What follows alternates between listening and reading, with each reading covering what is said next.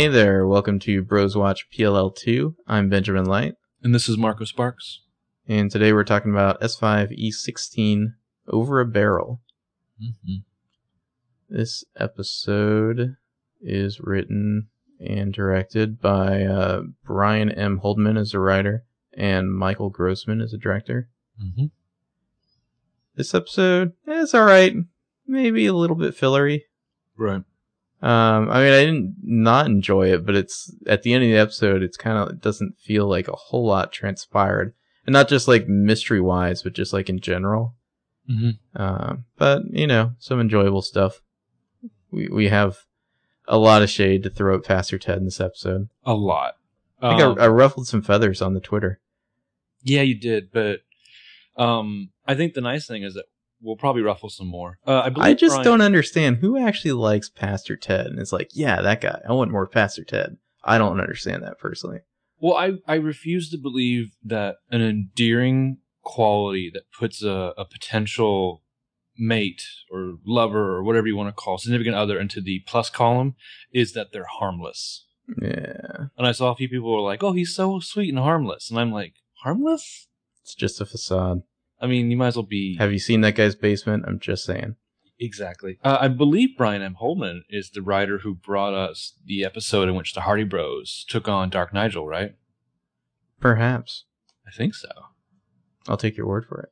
Um, so we open up in the brew. It's the day. It's the next day, in fact, after the last episode. We're in the Liar's Nook. It's still there. Uh, it's the... still there somehow. Like, doesn't it seem like all the remodeling Ezra did in the last episode is, like, gone in this episode? Well, okay, so the way that the brew was set up, like the perspective that we kept looking at it from in the last episode, were completely switched around this time, and it looks like the same old brew. And so you really just see like that one ridiculous wall of books, which to me does not a bookstore make. Well, I, I think it's, as we're looking at the Liars and their nook here, I think to Spencer's left somewhere is where that wall of books is. Uh, no, so the I believe... Or is it the other way around? It, so we're so Ari and Hannah are on the couch, I believe, and mm-hmm. Spencer and Emily are sitting in the chairs opposite them. Directly across from Ari and Hannah are is the front door mm-hmm. and the cash register. It's directly across from the cash register is the is the wall of books. You know, so adventure, on Spencer's poetry, side, drama. Right? Yeah, behind Spencer, basically. Okay, so. Yeah, this is um, all very important, clearly. Also, by the way, this episode very strong in my theory. Oh yeah, yeah. Um, so the Liars are assembled. They're going over their shit. Uh, you, you know, what they were all up to, their side missions and adventures in the previous episode. Uh, Emily's like, so wait, the knife you and Caleb found was covered in blood? And Arya's like, Mona's blood? And Spencer's yeah, like... Arya's into this for once. Uh, yeah. Hannah seems kind of lost in thought. Yeah. So it just says that, you know, that any other prints could have been on it. And Hannah's like, well, thank God you got rid of it. So Emily asks, you know, they think that Holbrook planted it. Of course they do, because Holbrook is their new suspect. Yeah, he is. They're not going to let go of that, like, for one second. Ari asks if Hannah still thinks Holbrook's a good guy, since she's the one who vouched for him. Um, mm-hmm. Asking her Tulpa there. Yeah, Hannah's not so sure. Informs the Liars that she bailed on her college visit to go track down Holbrook's dad. And that whole family emergency thing, shockingly, was a lie. I like how Spencer's eyes like briefly get judgy here, but then it's like curiosity takes over and she has to lean closer, you know? Yeah. It's like she's yeah. about to be annoyed, but it's like, oh, go on. Yeah. You know, Holbrook so, could still be around, could have planted yeah. it. Yeah. Spencer thinks that Hannah should have called him with this last night, and Hannah's just like, uh, it was late. So uh, and I walked in on my mom. Kind so of. yeah, Arya's just caught up with what the rest of them are thinking, which is if Allison is A and Holbrook is working for her, then they could pin all of this on the P L Ls, which... I mean, just imagine. Well, they, they could pin Mona's murder on all of them. Right. You're you're an adult male who's probably got a pretty good career in the state police. Mm-hmm. But you're taking orders from a teenage sociopath inside the big house. Also, Arya's not just any teenage sociopath. Allison DiLaurentis. True, true. Uh, we need that new adrenalized hyper-reality. That, that reminds me. That, that really, I think, is what this episode is missing. We have no Mona and no Allison. Yeah. We, we need those characters to spice it up. Uh, Arya's wearing her ginormous feather earrings again. Yes, made from Tippy the Bird. Uh, I, yeah, I the fashion in like this um, episode... It comes straight from, like, Peter's cockfights. Yeah, the fashion in this episode is interesting. I mean, Arya, it's a little different, but mostly on point. Her kind of, like, I don't know, vaguely mauve-ish, like, dress that she has. How would you describe the style of this dress? Uh, it's... the sleeves are like they're like kind of cut in the middle, is, the, is so like they kind of hang down on her sides of her shoulders, but then are up top too. It's it's really strange. So the Hannah person, once again, I think takes the crown in this episode. Her her fashion has been on point lately. Well, and it's a little bit of old Hannah and a little bit of like new dark Hannah too. Mm-hmm. Um, Arya's dress is like a cross between uh, a cocktail dress and like a hee-haw dress. Yeah. And she's wearing what looks like a circuit board as a belt. It's like yeah, a wrestling a of, belt with like, I don't know, circuits on it. Probably stole it off some wrestler. Yeah. Um, Hannah, like her dress has this like slit up the side. It's kind of like it hangs crookedly on her. Mm-hmm. And so it's like long, except like, you know, her one leg sticks out. I don't know. It's a good look. Yeah. Yeah. Um, yeah, so Spencer can't think about any of this shit anymore. She has to go home. She sees that giant package. Spencer, done. Spencer's in like this kind of like giant sweater that's like cut off, and it seems like it was like three sizes too big. It's a really weird look. But she's also she's also sporting fashion out of the like more sensible catalog of clothes available from the show, I feel like. Yeah, and meanwhile, of course, it, it will be important. Emily is uh, wearing one of Paige's old shirts. Right, which uh, Paige last wore, I think, in season four. Is yeah. she she's come undone. Not not to spoil this episode or anything, but uh, Emily's entire plotline in this episode is just that shirt. Right, right. It's I believe that's the episode in which Paige mailed the thing to the cops saying that Allison was alive, but or dropped it in Holbrook's car. Um, but fittingly, Emily's had this like giant package thing like chilling in her bag this whole time. So Spencer, you know, lets her know I can drop that off, you know, on my my way out. And Emma's like, nah, she's good. So Spencer says, hey, if you're having trouble letting go, you know, we can help you with that. So Emma, Emily promises. More theory. Spencer and Emily talking to themselves. Yeah. Emily says she's not holding on, that the stuff in the package is strictly in the here's your stuff vein. Mm-hmm. And this is like three pairs of Paige's swim goggles, some of her C Ds Emily found in her car. C Ds? In twenty fifteen? Yeah. Do they make C Ds anymore? Uh, like, can you go to like a Target? Do they sell C Ds there? So like Ezra, Ezra goes to the bank to get a loan, and he's like, "I want to open a Tower Records," and like, the bank just laughs him right out of the building. And he's like, comes back like a half an hour later. Okay, bookstore, coffee place. The computer doesn't even have an optical drive on it anymore. There you go. Um, so Arya asks if Emily's still going there for spring break, and Hannah's like, I thought that Paige asked for some space. I mean, it's just like this like crazy head nod, and she's like, she did, and I'm not. Well, um, like, when did Emily say well, this? Because Emily was literally telling Arya just yesterday yeah. about the spring break idea. Well, and like, Arya and Hannah are all up in Emily's shit right now. Mm-hmm. They're just like, hey, I thought Paige asked for some space. Well, you could put forth the idea, maybe somebody needs to get all up in Emily's shit about this. That's the whole process of letting go. Yeah, sure. Um, so Emily's shift is about to start. The others need to bounce too. Uh, Hannah says that Emily's shirt's cute. Has she borrowed it before? Emily's like, eh, probably not. And Hannah's like, oh, maybe I should. Yeah, maybe I should. Subtext, yo, butta benzo. Exactly. Um, so Emily goes over the counter. She pulls her apron on from under the counter, stands by the fancy new cash register. Because she's been working the whole time. Yeah. I think it's just an iPad, right? Oh, the register? Yeah, it's one of those, like, iPads mounted on thing. But, like, so was she, is she starting her shift now? Yeah, okay, she says my shift's about to start. Because it was like, wait, were you just, like, did you just, like, take your apron off and walk over here and talk? So we're going to find out in the background of the episode that the guy with the glasses, the one who was always letting Mona in after hours to use the mm-hmm. brew as her supervillain H Q, like, he's still there. Who is the actual manager? Ezra? Is he? Is is Emily even like a shift lead? I don't know if they even have shift leads. Yeah, we'll we'll talk about that in just a sec. Uh, anyway, so the liars file out. Uh, Emily goes back to the register. But Arya walks up there with her coffee cup and is like, "Can I get a refill? I didn't sleep last night." And it's like, "Oh, why not, Arya?" And Emily says, "Arya, I was here all night. Holbrook didn't come to the party. There's no way he could have left you that bookmark." And Arya's like, "All right, well, somebody did." And she does her, like, patented move where she, like, looks behind her and then leans in. She's like, and I've really got to find another college you apply to before Ezra finds out how I got into Talmadge. How classic much? Arya shenanigans. I know. The classic Arya storyline. She asks how much, and Emily's like, uh, just take it. And Arya's like, no, I've already lied to Ezra. I don't want to steal, too, even if it's just a cup of coffee. And Emily's like, okay, then, fifty cents. And Arya's like, since when? And Emily's just like, new brew, new prices. I guess that's cheaper than usual. Is it Is there like a different refill price? I don't know. I would think a cup of coffee in this day and age would be more, especially if it's, it's supposedly... Coffee's really cheap to make. But I mean, I would think this is some kind of, you know, fancy frou-frou coffee. Coffee. Well, it's not like a mocha or anything. It's just coffee. Okay. I figured Arya gets like some kind of fancy... No, I'm sure Arya drinks like straight black coffee to be sophisticated. Hmm. Hmm. Anyway, I think Spencer so, probably drinks straight black coffee. Yeah, fifty cents, new brew, new prices. So Arya's like, here, and she like throws some change at Emily. Mm-hmm. That's what she should have done. She throws it on the floor. Yeah. I think she throws it at her. It's like a bunch of pennies. Uh, in her face. And the receipt starts printing out, uh, you know, and it's it's printing out this like long ass receipt, like way longer than it needs to be. And we can see obviously that it's printing out Arya's letter to Jackie Molina, like below the main receipt. Mm-hmm. And Arya's frowning. Emily notices, and she's like, "New register. What's going on?" She keeps trying to hit cancel on the iPad screen, but just keeps printing.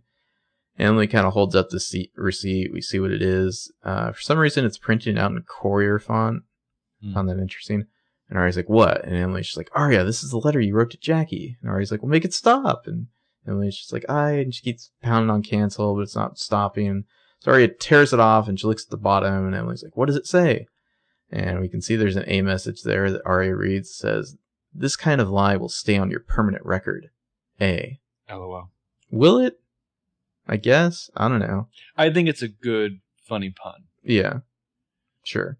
Yeah. So they both I... look at each other. They're freaked out. So I guess A is like officially back now. Yeah. We got teased for a few episodes that A was in jail. I, I think the way they worked that is now they, they want you to think that A is Holbrook. You know, right. We're going to be on this Holbrook thing for a few episodes.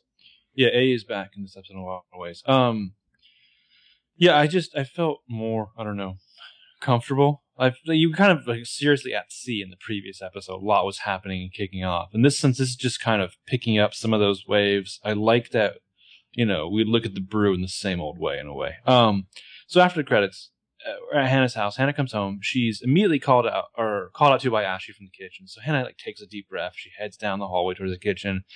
You can tell that she's probably very concerned about what she might walk into. And as she comes around the kitchen, she first sees Ashley, big breath, comes around the corner. On the other side of the island is Pastor fucking Ted. Uh, yeah, and Ashley had been calling, like, "Oh, is that you? You're home?" And she's like, "Hi." And it seems like Miss Marin here is putting on a little bit of a forced smile. You know, like, "Hi, everything's cool," you know. Well, uh, it's Sunday, though, I think. It, yeah, yeah, it's supposed to be Sunday morning. Why isn't he in church doing Jesus stuff? I don't know. Anyway, uh, Hannah says, "Oh, hey, Ted, how was Peru?" And I just wrote, ugh. Because, of course, this asshole is like in some third world country somewhere. Mm-hmm. Uh, and he's like, "Oh, good. Put up a new roof on the chapel, built a playground for a responsible school, diddled a local altar boy, dreamed about your mother's waffles." Euphemism. No, no, he literally means he was dreaming about her waffles. He doesn't mean sex. I know. He has Ashley. Euphemism. He has Ashley making him waffles right now. Yeah. That's not a euphemism, because that's how lame Pastor Ted is. Uh, and Ashley doesn't even laugh at this joke, but he does, of course. And he's like, "You know they eat guinea pigs?" And Hannah's just like, mmm, wacky. Yeah. And then she turns her mom, and she's like, "You didn't hear me come in home last night?" And it's like, damn, smooth. And Ashley's taking a waffle off the griddle, and her Ashley's face right now just says, like, oh, shit. Mm-hmm. Mm-hmm. And Ted's just like, "Didn't hear me call either. Tried to warn you I was coming back early." Okay, so we, we talked about this offline, that there was a moment that the actor Edward Kerr does that, that epitomizes why I fucking hate Ted. Oh, I wonder if you wrote down the same thing I did. It's the little half smile he makes after the call line. His holier than thou prick. It's like he really thinks that like he is so witty and above them. Well, see, and he wants he wants like credit for the fact that he's not taking credit for how much better. Didn't hear me call either. This is why I don't trust Ted, because he does these aw shucks laughs before and after everything yeah. he says. It's like he's trying way too hard to come off as like amiable and friendly. And yeah. everything says he's like, "Ha ha ha! Hi, I'm Pastor Ted." Well, like, fuck we, off. We joke that he thinks he's like in the prequel to Seventh Heaven. Mm-hmm. Um, and there's like there's like fourteen layers of subtext happening in this kitchen that Ted is utterly clueless about. Completely clueless about. Hannah is great here, just like the way she's just kind of like regarding her mom coolly, not like meanly or anything, but it's it's kind of, tables are a little bit turned here. You know, she she knows about her mom stepping out. Uh, and so Ashley's kind of forcing a smile, and she's like, I had a long day at work. Must have slept like a rock last night. Yeah, she did. And Hannah just does like the most gifable eye roll ever at this, uh, which, by the way, thanks to um, Azzy Chill, I think that's how you pronounce it. She made the, the gif for us. Mm-hmm. It's a wonderful gif. That well, should be she, like the new reaction gif for everything. Right. It's, it's some good Hannah face. Uh, it's a great equivalent, though, because all four of the main actresses on this show have basically gifs, gif generators as faces mm-hmm. on this show. Um, but yeah, since the waffles are done, it's a nice day out. Ashley suggests that they enjoy breakfast on the patio. So Ted out, heads outside of the waffles and shuts the door behind himself because he's thinks he's like fucking, I don't know, the most beautiful, wonderful world in the there exists. Ashley, I love the way Hannah just kind of saunters on over to Ashley, like just full of sass right now. Like she knows what's up. Yeah, Ashley asks why Hannah came back early since she thought the college had events planned for Saturday and Sunday. Hannah plays it off so quickly and casually. Just, I had a migraine. Uh, she asks why. Well, Ashley- she's like, I had a migraine. Uh, why were you gone when I woke up this morning? Yeah. And Ashley's like, Ted wanted me to wanted to come over for breakfast. I was getting syrup. Mm-hmm. And Hannah's like, so you weren't avoiding me? And Ashley's like, no, I was under the impression you'd be gone all weekend. You left because of a headache. And like this interaction here is wonderful because they're so much alike, and they're both kind of. Hannah's like using her like mom tricks right now on her mom, you know. Yeah, she's like, I, we've seen this scene before, only it was reversed, where Hannah was getting the grilling for like being out late or something. The only thing missing here is for Hannah to turn to her mom and say, Ashley, I know when you're lying to me. Yeah, well, it's it's fun because it's reversed in the way they interact, but Ashley is still the mom, and so that that dichotomy is still present, you know. Like Hannah isn't being like rude or anything, but the, I don't know. I really like the way she's dealing with her mom. Oh, I think I love it- these two together. It's it's a good tiered, elevated approach to characters who've been through quite a few adventures together as a mother-daughter team. I mean, mm-hmm. this is still Ashley who would come home drunk, you know, and Hannah would have to like cover her up with a blanket after the divorce. Yeah. Um. So Hannah's like, you know, so you weren't avoiding me, and Ashley's like, no, I was under the impression you'd be gone all weekend. You left because of a headache, and wait, Hannah's like, wait, are you mad that I bailed or that I walked in on your wild college weekend? And so Ashley starts to play the, like, look, whatever you think you saw card. But Hannah says that she knows what she saw. Hannah knows what Hannah saw. But she doesn't understand is why. So Hannah asks if they can talk about it, which I think is the sign of two characters who've been through those adventures together. You know, they're at this place yeah. now where they're not necessarily, well, there's might be a little bit of judgment. Maybe a little bit. But Hannah just wants to understand it. And so Ashley's super uncomfortable. And asks well, she's, Hannah, like, looking nervously out the patio, you know. Yeah, she asks Hannah to take the orange juice outside, please. And well, Ashley plans to like jump out the window and run away. But Han- uh Hannah's just like, Mom, and Ashley's like, orange juice. Hannah, please. Yeah. And Hannah kind of gives in, but she's like shooting a concerned look at her mom, and Ashley frowns because she knows she done goofed. Yeah, Ashley face. Uh so at the brew, Emily is pouring out coffee and zipping around new employee Talia. Careful, cup's hot. Talia tries to offer Emily some foam tips, and, and Emily basically tells her that she can... She says, nice foam, but if you start at the top and work your way down at the bottom. And Emily's like, I'm pretty sure I can figure it out. Think so. Mm-hmm. There's like so much like nice girl like shade from uh, Emily here. They're, these two have like a escalating series of nice fights. It's like very politely like, I hate you. I hate mm-hmm. your guts and I want to kill you. Yeah. But Talia apologizes, tells Emily that she'll give her space, uh, just as... Uh, Talia walks away. Nice guy, boss man Ezra walks in. He picks up on this, and he turns oh, to Emily and is like, is everything okay between you two? And Emily's just like, yeah, just defining job duties. Like, shouldn't Talia be cooking or something? Or was she hired to sling coffee alongside What Emily? What exactly is Talia's job? Uh, and Ezra's like, do you want me to say anything? And Emily's like, no, it's okay. We'll work it out. But it's like, wouldn't Talia, like, shouldn't she be Emily's boss mm-hmm. in a way? Like, if she's the chef? Like, is there any, are there any bosses at all? Or is, is everyone just like dotted line to Ezra? Like, what is the hierarchy here? So Talia is like, she comes home and she's like, well, I quit my job as a, uh, you know, great chef slash sous chef at like a five star restaurant in, in downtown at the Bradbury. Philly. Yeah. yeah. To, to work at a coffee shop run by a douchebag where a teenage girl has basically convinced everyone that she's the boss. Um, mm. So just then, Arya sees Ezra and gets up and walks towards him. Uh, Ezra's phone I, starts ringing. Yeah, this is where I noticed Arya's circuit board like belt. Uh, his phone starts ringing. She comes up to him wanting to talk. Ezra apologizes. This is contractor calling. He's been trying to get a hold of this guy all day. Well, just the way this happens, they both say, hey, and Ari's like, um, can we? And Ezra's like, I'm so sorry. This is the contractor. I've been trying to get a hold of him all day. I'll, I'll be, I'll be right back. And mm-hmm. he just walks right off. Mm-hmm. And Ari's just staring at like a, at like a moron in his wake, and she's just like, oh. And Ezra like heads in the kitchen, and he's like, hey. And Emily like looks at Aria and just kind of gestures like, why don't you just go back there? It's not like there are rules at this place. Oh, so the kitchen door, by the way, is behind that curtain that Ezra mm-hmm. just appeared out yeah, yeah. from behind last time. So yeah, we brew, covered that. In the brew kitchen, uh, Ezra's like tearing into the contract on the phone. It's because you disappeared me for three days with another job. And I tell you what, when you get back to me, it better be of a refund check. And Ezra hangs up. And so I think, number one, Ezra as a businessman is super annoying. Mm-hmm. Number two, Ezra, you should have hired world-renowned architect Toby Cavanaugh. Seriously. Uh, so Aria comes up to him concerned, and Ezra's like, I, oh, I'm sorry. Y- you know those shelves that I put in with Mike? This guy is trying to charge me for the installation. And Aria's face is just like, holy shit, I don't care. Right. And she's like, sorry, can I do something to help? And Ezra's like, no, no, it's all right. And Aria's like, um, look, Ezra... do and then Ezra cuts her off, and he's like, oh, did you have fun last night? I think Bog Milsom really liked you. I think Ezra does this intentionally. Like he yeah. he senses that like relationship talk is coming, and yeah. he just like cuts her off and redirects her because mm-hmm. uh, he's like, you know, I know that guy. He can speak on your behalf to the admissions staff at, at Vassar. It's one phone call. And Arya's probably thinking like, well, this is the path of least path of least resistance here, so sure. And she's like, yeah, yeah, that would be great if he... Oh, also, yeah, if he if this gets her into Vassar, mm-hmm. she doesn't have to deal with this Tommy Ex- plotline. Well, and she doesn't have to, you know, talk to him about the stupid letter. So, yeah, sure. She's She was about to tell Ezra about the letter, but this is much easier. She'll just let things settle how they settle. And she's trying to talk to him again. You know, yeah, that would be great if he... And then Ezra's phone rings again, and he's like, I'm so sorry. This Joker. I have to take this. And Ari's like, okay.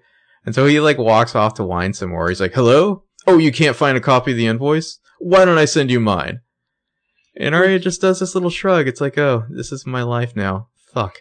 Well, you're right. So, like, Ezra, I think it's very calculating. I mean, I, I don't know how we can see it as anything other than calculating. But it's like, he brings up this Bob Milson Vassar shit. And then it's like, whatever Aria wants to talk about him with, it's probably not going to be in his favor. It's like, boy, Aria sure will feel like a bitch, like, bringing this up after he's, you know, offered to make this one magical phone call. But just the, the business stuff, it's so funny whenever Ezra has the right to be angry at another person. Because he's he's such a little boy when he does. Well, don't he's you... so, he's so, like, not in the right place here. Don't you totally want a scene where, like, Ezra tries to go get his money back from his contractor, and he just like roughs him up or something. Yeah, throws him through. Or like, or like maybe some some like local contractor shows up and like shakes Ezra down for protection money.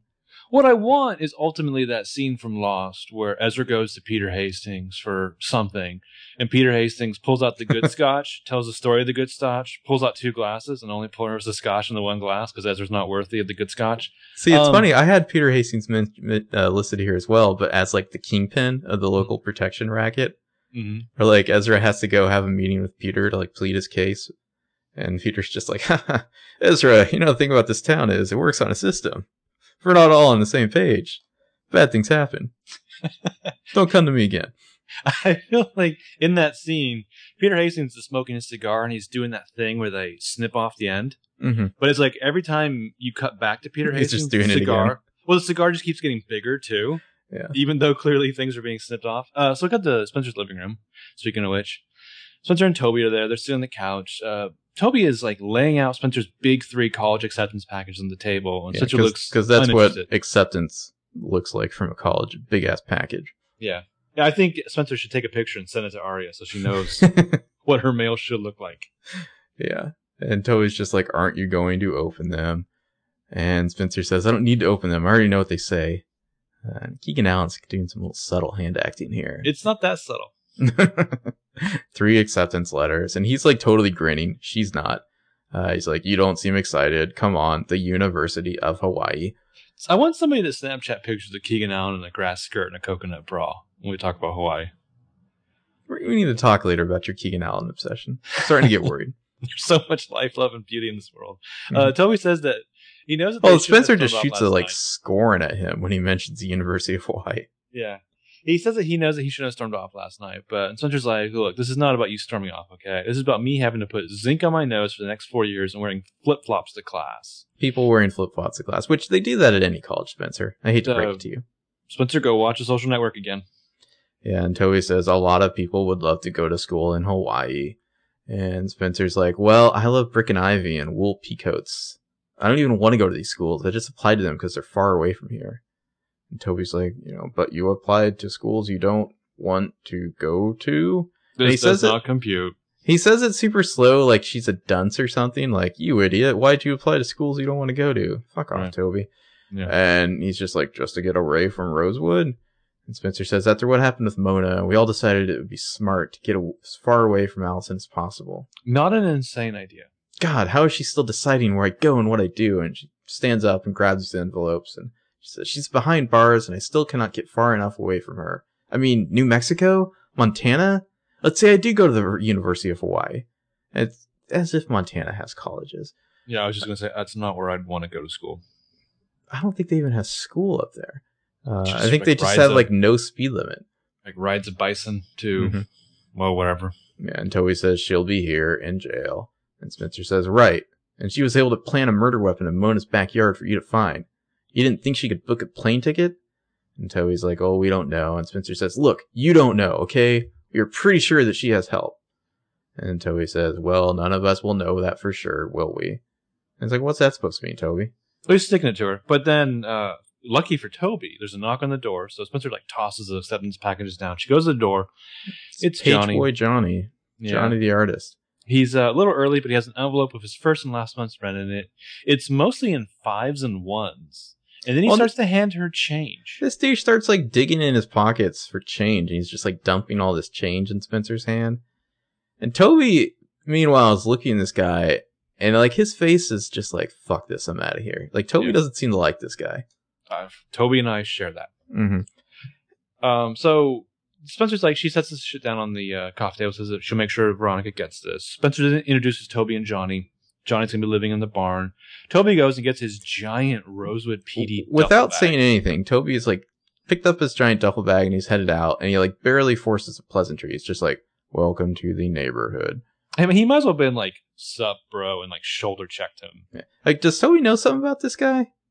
Mm. Like, I don't know. There's, there's a little bit of weird vibes between these two. Um, mm. And so Toby turns to Spencer and he says he should probably get going. He kisses her on the forehead and Spencer's like, yeah, bye, thanks. So he leaves. Spencer dumps all the change on the coffee table. And I like how she kind of turns away to compose herself for a moment. Mm-hmm. And then Johnny's like, so, your boyfriend's a cop? And Spencer's like, uh, yeah, he wasn't always. And she kind of puts on this brave smile. But you can tell this is a little bit of a sore subject. Because, like, it's as soon as Toby became a cop, it's like there's glass between them. Mm-hmm. Also, are- is Johnny maybe a little jumpy about cops? Well, he takes extra special notice of that duffel. Mm-hmm. Uh, things are tense. Spencer's maybe world. He's on the lam. Must be Tuesday. Uh, yeah, maybe. Uh, so at the brew, oh, maybe he's our entry point into Arya stealing a, a Van Gogh. Mm-hmm. Um, so at the brew, Arya's like chilling in the liar's nook, doing some laptoping. She gets a text, doing some um, website paging. I want to point out that uh, Arya and Hannah had the same phone case. Only Arya's is white and Hannah's is pink. They they all have that case now, except for Spencer. So like even she calls. Caleb. She calls over to Emily at the counter, tells her to come over because she just got a message. Like, fuck your job, Emily. Emily's just like, yeah, sure, I'll just abandon the register. Yeah. Uh, again, we see that dude with glasses. Uh, so Emily comes over. Emily reads the text message after Arya hands her the phone. It says, stop looking for me. I'm tired of hiding. The grill at noon. H. As in Holbrook? You're not meeting him by yourself. And Arya's like, why? It's in the middle of town, in the middle of the day. I don't think this is an A-trap. I can handle this alone. Because Arya is always so good at knowing when things are A-traps and handling things herself. Well, she's reading because a lot she's a. into three simple declarative sentences. Mm-hmm. So she stands up and she says, the least I can do is just hear him out. If Holbrook's tired of dishing out Allie's revenge, I I might not have to tell Ezra about that letter. It's like, oh, priorities. Yeah. That's why you should meet with Holbrook. Not all the other reasons you might want to talk to Holbrook, but mostly so you can clear your conscience about, uh, you know, not having to tell Ezra about the letter. Yeah. Yeah. So uh, Arya walks off. Emily watches her go and sighs. Uh, it's like Emily's like for t- concerned for two seconds, and then it's like mentally she's just like, nah, fuck it. Well, Emily's like, I'm so glad that Ari's the crazy one again. Mm-hmm. Uh, so Spencer's kitchen. She goes to her drawer, pulls out a hammer, hands it to Johnny, who needed a hammer. Uh, he I wouldn't needs- hand this guy a hammer. I'm just saying. Well, he also needs their garbage. So Spencer points out to him literally what's right in front of them, the garbage can. This guy's so squirrely. He, he like, clapped his hands before he took the hammer. Uh, I mean, like, what? Like, Asperger's, maybe? I don't know. There's No, something. it's it's not that. He's... He's like twitchy and not in like I'm, you know, I don't like I don't know, maybe tweaky a little. Um, yeah. yeah so, so where's the garbage? Oh, it's right there. She points to this metal trash can, and this dude just opens it up, pulls out the bin, and starts rummaging through it. And Spencer, it's like she doesn't react right away. She's gonna let this slide because she's just kind of wants to observe. And she's like, are you transferring? Because Hollis is on the opposite side of town. As he's laying out old fruit peels and skins on her counter. Yeah, he's taking out banana peels and orange rinds and some organic shit, you know, all, all like organic type stuff. And just putting it on the kitchen island counter right there. Mm-hmm. And he's like, oh, that's good to know, but I'm not. I mean, you know, going to Hollis. He says, I mean, I might. I haven't decided yet. I've been traveling mostly. And he's just like digging into this trash can. And Spencer's like, I can make you a sandwich. And he's like, that'd be great. No ham, though. Ham's got a sketchy texture. And she's just nodding, confused. And he looks back and he's like, I'm not grocery shopping. These are art supplies for color. Coffee grounds, score. If you like coffee grounds, you'll love the Hastings home. and, and the trash. So Spencer gets it and she walks closer and she's like, oh, do you make your own paint? And he says, when I need to, especially after a deposit, for after I, you know, first and last month's rent. Which, like, are you that broke, dude? Well, how cheap is the barn? Is it like, are they seriously marking it down because it's like got a graveyard in front of it? I don't know. I mean, Spencer did remodel it. I mean, I, I, think I would it's think pretty it'd nice be expensive as shit. Yeah, in Rosewood. Yeah. And so uh, Spencer's like, "Were you in Italy?" And he's like, "Oh, about a month. How did you?" And Spencer says, "We studied the Renaissance, and I did a project on Botticelli. So I made my own tempera or tempera paints from scratch. I'd love to hear about your trip. I've always wanted to go to Italy." And Johnny says, I'll make you a deal. I'll give you a travelogue if you let me borrow an egg.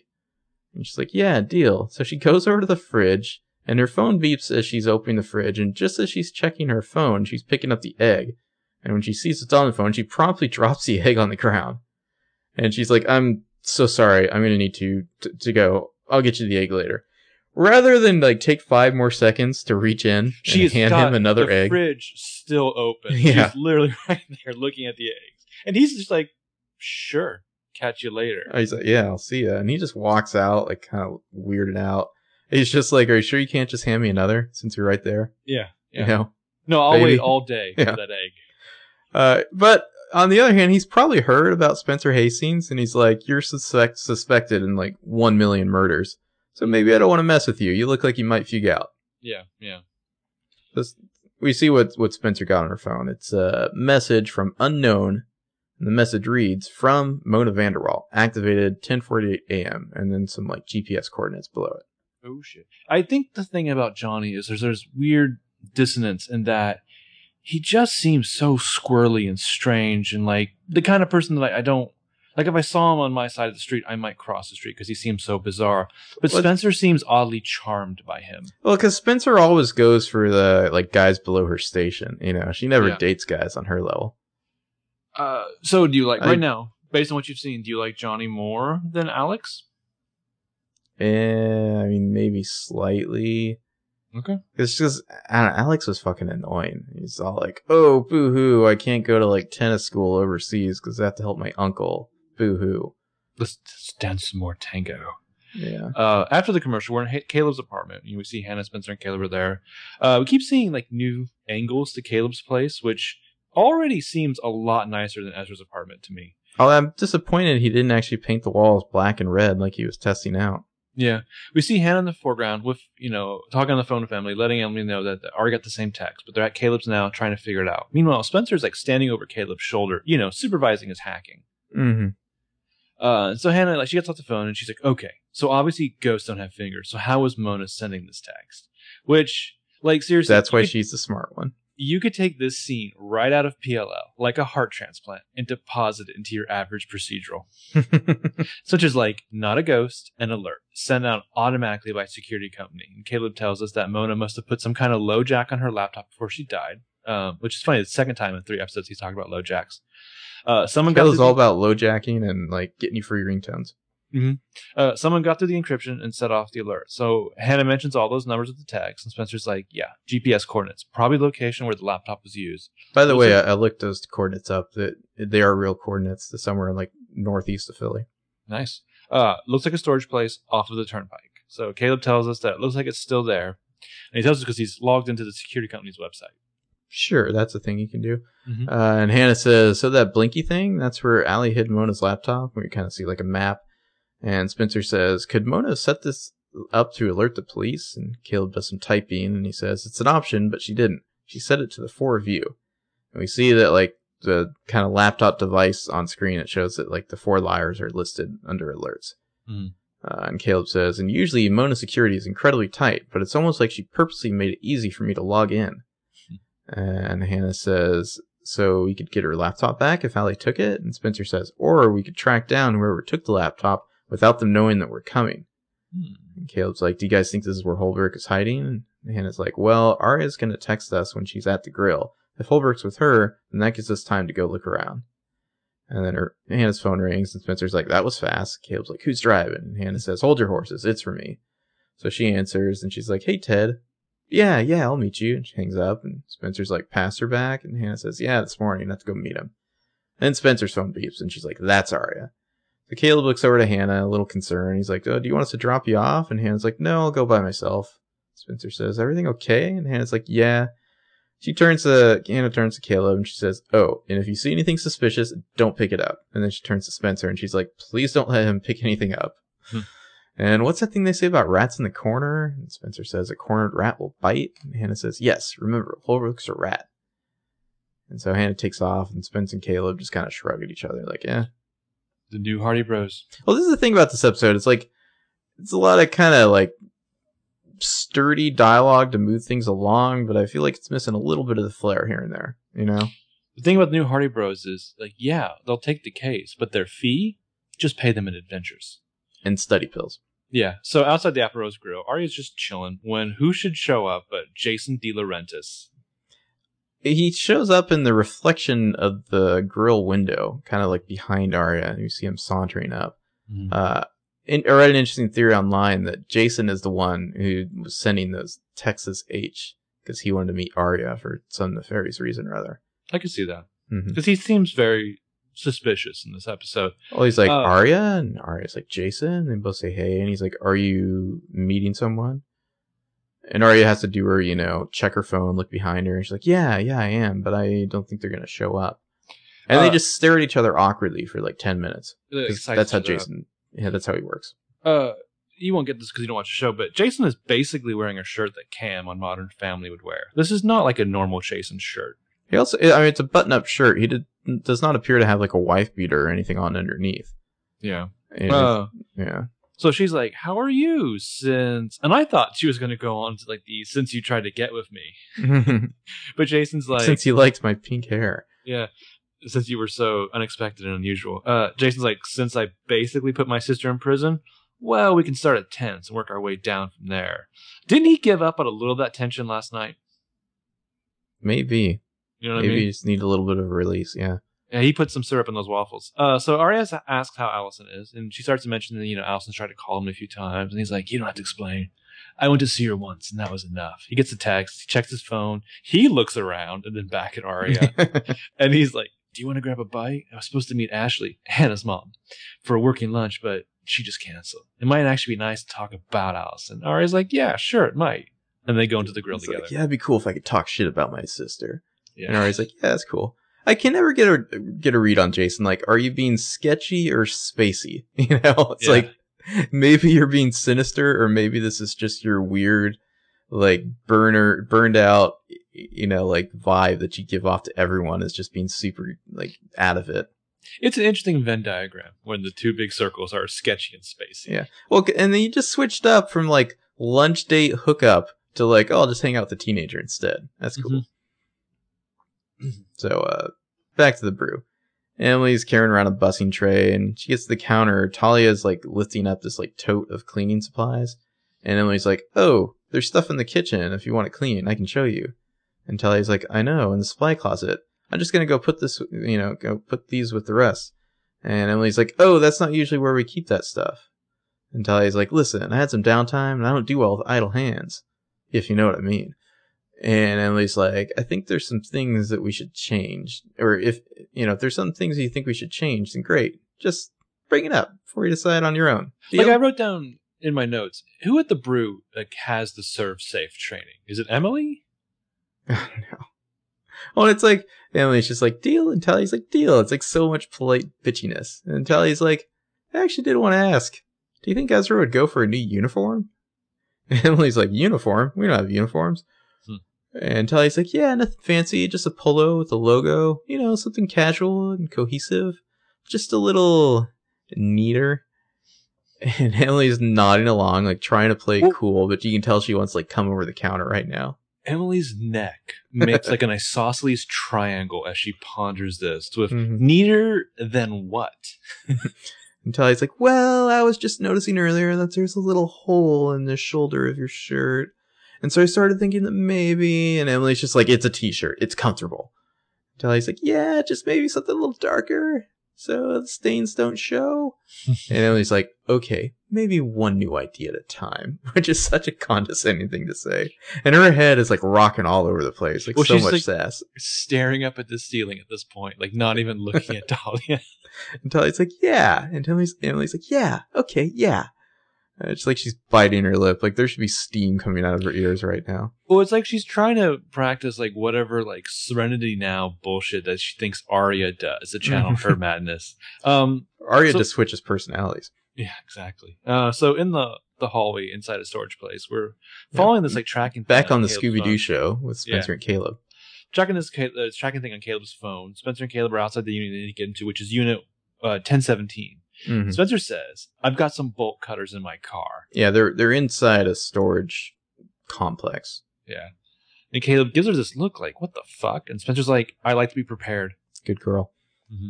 And he just like shakes his head. He grabs a lock and he says, "Well, it won't work on that. It's a shrouded lock, hard to cut, even harder to pick." Uh, it's one of those locks that's like circular, mm-hmm. and the, there's a very small bolt area, which I guess is it's, that'd be why it's hard to to cut with bolt cutters. Just can't really get at it. Uh, and so then a woman comes out from another storage shed nearby to throw some trash away in a garbage can. And she's like, "Spencer?" And they kind of turn around surprised. And Spencer's like, "Missus Horowitz, hey, it's the academic decathlon advisor. You're suddenly back two seasons later. How weird." Well, two seasons later, also like a matter of weeks, maybe months. Yeah. Oh, it would be months. I'm sorry. It would be months because it's a time jump. Yeah, there is. Um, yeah. So, yeah, uh, she comes closer now, sees Caleb. Like, she says, "You look familiar. Did you transfer out of my third period last semester?" And Caleb's like, "No, I wasn't in your class." Or you maybe just Caleb's saw me in the halls. Ghost was. Yeah. She nods, like, you know, praising Caleb. Uh, then he says he's going to, like, go to the bathroom. So he passes by Missus Horowitz. Like, grabs something that she threw in the trash. Spencer grabs st- a can. Yeah. yeah. She Spencer stalls as she washes Caleb, uh, tells Missus Horowitz that Caleb, that her friend, just got an apartment, so they're getting some stuff out of storage for him. I like how she has to explain why she's there unprompted. L- a yeah. little bit of a... I mean, I don't think Missus Horowitz is paying attention, but a little bit of a rookie mistake there, Spencer. Yeah. You don't need to explain yourself. It makes you suspicious. Spencer's making small talk, asking Miss Horowitz if she's here often. Miss Horowitz, like... Yeah, every minute, here often? Every minute, so what? Fucking storage shed. "So, you come here often?" And Spencer's like, "Well, I guess this isn't the kind of place where you get to know your neighbors." Miss Horowitz like, "You're talking about ten seventeen. That smell. Am I right?" Spencer's like, "Smell?" And Miss Horowitz is like, "Oh, yeah. There's some kind of odor. It wafts down the hallway sometimes. I think it's coming from that unit." So Spencer's like, "Have you ever spoken about the, to the renter?" And Miss Horowitz like, "Oh, about a month or so ago, there was a girl, blonde. Hey, if it starts to smell again, do you think you could say something to the manager?" And Spencer's like, "Sure, yeah. What does the blonde girl look like? Just in case I spot her." And so Horowitz says that she tried to stop her. The blonde girl was in a hurry, so she didn't get to see her face, which is convenient. Uh, Miss Horowitz is like, "Not that the manager would care anyway. you know, they got to do something about that. It's really unsanitary. So she's like, yeah, absolutely. Just like she's fully committed to this conversation because this is how Spencer interacts with adults, you know? It, like, yeah, it's, absolutely. It's such a bizarre conversation. Like, Miss Horowitz just seems like a nut job. Um, Spencer never asked Miss Horowitz, why are you here? Yeah, yeah. In North Philly. Uh, so Missus H walks off as Caleb's coming back. Uh, I like how Spencer leans over and is like smelling the door when he walks up. Yeah, yeah. And then she kind of like drops that real quick as Caleb approaches. Yeah. And Spencer's like, hey. And she's like, oh, bye, Missus Horowitz. And Miss Horowitz waves and she's like, see you at school. Caleb's like, she's coming back. And Spencer's like, no, I don't think so. Where'd you go? And he holds up some kind of like bent aluminum from a soda can, obviously. Mm-hmm. And he says, I made a shim out of your teacher's soda can. We're going to use it to pick the lock. He made Lucas. Mm-hmm. He made Lucas out of a soda can. Nice. Yeah. And Spencer says, I thought you said you can't pick that lock. And Spencer, or Caleb says, not that lock, her lock. And he leads her over to Missus H's lock, which is basically a normal, like, combination padlock.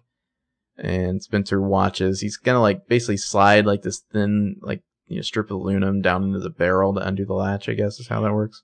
I'm kind of curious gonna, if that actually does work. I'm just going to throw it to Brian M. Holdman. Like, if this was a Spencer thing, I think we've established that Spencer's smart enough to she'll whip out her phone and like website page that this is how you do this.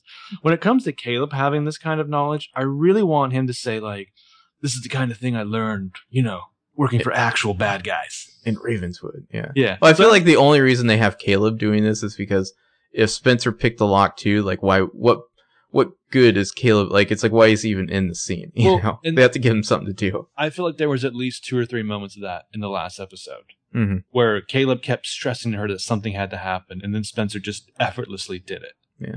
Um, so we all know Spencer knows how to break and enter. Oh, yeah. Without a doubt. She's been doing this since Caleb was, well, before he was showering. Mm-hmm. Um, after the commercial at the Aperos Grill, Jason and Aria are having lunch. And Aria's like, forget about the alibi. Did your dad really believe her? And Jason says it doesn't really matter that, you know, Ken only knows how to protect Allison, that he'll do the same thing on the witness stand, even if he knows what she's capable of. Is and there like a margarita in front of either of them? Or I, just like a smoothie? It's hard to tell. It could be like strawberry lemonade for all I know. Um, but Arya's like, what do you think she's capable of? And Jason's like, a lot. I've seen her do things. I've seen her talk people into things. The way you girls used to follow her around. And Arya's like, used to? Well, and like she shakes her head, just like, oh, never again, you know? Yeah, and Jason's like, I know you're not on the best of terms with her, but the police have a theory. They think she had help. And wow, what a theory. Like, with Mona, and Jason's like, after. Putting Mona's body in the trunk of her car, hiding it, dumping it. And Ari's like, yeah, we kind of think the same thing. Do you remember how she passed the lie detector test? And Jason, like, ponders this for a moment. He's like, someone on the inside who could change the results, make sure she passed. Or maybe she passed because she wasn't lying. You halfwits. Yeah. Yeah. Um, so Aria asks if there's anything that Jason noticed between Allison and Holbrook. And Jason says that he only dealt with him a few times. Not that he would have noticed, because Allison can get away with things right under your nose. Well, do you remember when Jason thought that, like, uh, uh, Wilden had, like, impregnated Allison? Yeah. And he was, was off to murder that guy. That was fun. Jason's a little calmer now. Uh, and Aria says, yeah, well, we think they might be close. That she talked him into things. So... But I was going to say, back in the seventies, conversation would have taken place in a parking garage at four a.m. and they would have been using code names. They would not have been eating bread rolls and drinking out of mason jars. That's modern technology, man. Yeah. Uh, Jason, er, Aria's phone buzzes and Jason's just like, God, what is it with the cops in this town? Which is some sort of like meta joke there. Yeah, yeah. Aria checks her phone. She's got a message. It says, one hour, Maple and Prescott, H. Which I, just, I, I choose to believe that's an Officer Barry shout out. Well, I just want to say, like, well, like, what if, like, it's, like, secret, like, this is also, like, Barry's, like, partner on the force is Officer Prescott? Mm-hmm. Or maybe, I don't know, maybe maybe Barry Maple comes from, like, an old family in Rosewood. They have a street yeah. named after him. Uh, so Aria asks if Jason thinks it's possible, and Jason says he couldn't say for sure, but, you know, Allie's probably cut Holbrook loose by now, because what else can he do for her? So Aria, like, looks around. We get this, like, great shot from, like, farther away, like possibly. Quasi-P O V. Yeah. Yeah, uh, like, maybe someone's watching from, like, outside. So, but doesn't Jason just seem, like, extra fishy? Yeah, but I guess I I have a hard time ever taking Jason seriously as, like, A, for instance, just because he doesn't seem capable right. of being A. Like, he doesn't, like, he's not in an adrenalized hype reality. He's in, like, the opposite of that. Well, I mean... if Jason is actually A, and I mean this Jason, not Jason number one, mm-hmm. he is playing the longest game. yeah. I mean, like, it's the long con. I don't want to spoil the prestige, but he's committed to this role of being a fuck up loser. Um, yeah, Jason's not in like an adrenalized hyper reality. He's in like a like a Quaalude type yeah, reality. I was just gonna say, yeah, uh, a watered down pseudo reality. Um, so we cut to Main Street Rosewood. Or Hannah's rounding the corner towards the church. She's on the phone with Caleb, and she's just like, "Babe, you sound really echoey, like you're in an air duct." And then we see cut Caleb. to Caleb in an air duct. He's like, "That's because I'm in an air duct, Hannah." Well, and this just washes right over Hannah like it's the most normal thing in the world. Exactly. Uh, and and then uh, Hannah says, "Ted's waiting for me. Just call me if you find anything." So they hang up. Um, Hannah walks up to greet fucking Pastor Ted in front of his church, and he's standing, like, "Hey," standing in front of his church, looking distraught. He says, "Uh, let's sit down." He points to a bench, and they walk over and sit. And he says, "So, uh, I want to talk to you about your mother." And Hannah's like, "I'm pretty sure that she should talk to her about this. She knows that I know." And Ted's like, "But how do you know?" And Hannah's like, "Because I know." He says, "But I haven't asked you yet." And Hannah's like, "Oh, wait, ask me what?" uh, man, Pastor Ted's so lame. Like, I found myself, like, tuning out during the scene and just staring at Hannah's hair, which is braided a little like Princess Leia's, like, indoor commando hair. There was, there was, yeah, I, there's something about this episode. There's moments that she has of Pastor Ted where uh, I kept zoning out on him. And I just, like, got to the most basis of, like, yeah, Ashley Benson looks amazing in this scene. Mm-hmm. Yeah, yeah. Yeah. You know. And then um, meanwhile, it's like, "Oh, wait, what's Ted saying?" Ted's just like, "For your permission, Hannah, I'd like to marry your, your mother." She needed a beverage she could spit out. Yeah. And Hannah's like, "Oh, well, I still think that you should probably talk to her about this." And Ted's just like, "I really would like for you, me, and your mom to be a family." That sounds oh, cool. Barf. Uh, and Hannah gives a kind of pained smile. You just know this asshole would get all up in Hannah's shit once he moved well, in. Well, he has never once treated Hannah as other than something that he looks down upon. Like, couldn't you totally see this guy, like, honeymoon's over, he moved in, he's like, "By the way, Hannah, bedtime's nine o'clock now." Well, I just, yeah, I feel like he's like, nine o'clock bedtime. Also, I want to talk to you about how you dress like a whore. Mm-hmm. Um, yeah. He says, uh, "And if we're going to be family, I want to make sure you're all in." And it's like, "When?" And he says, "Tonight, over dinner at the house, and I want you to be there." And Hannah's like, "Tonight." And it's like you can just see her mentally rescheduling all her nightly activities. Mm-hmm. And he's like, "Yeah, definitely." Or Hannah says, "Yeah, definitely. I'm, I'm totally in. Um, it's going to be like a fancy dinner, or?" And Ted's just like, "Haha, super casual, like any other night.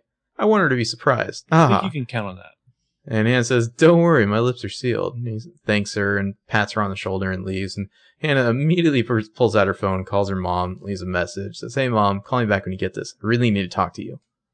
Yeah, and Hannah bounds away. Um, so outside the Rosewood florist... Well, I like this cut because we cut from Hannah on her phone to Arya on her phone. Yeah. Tulpa theory.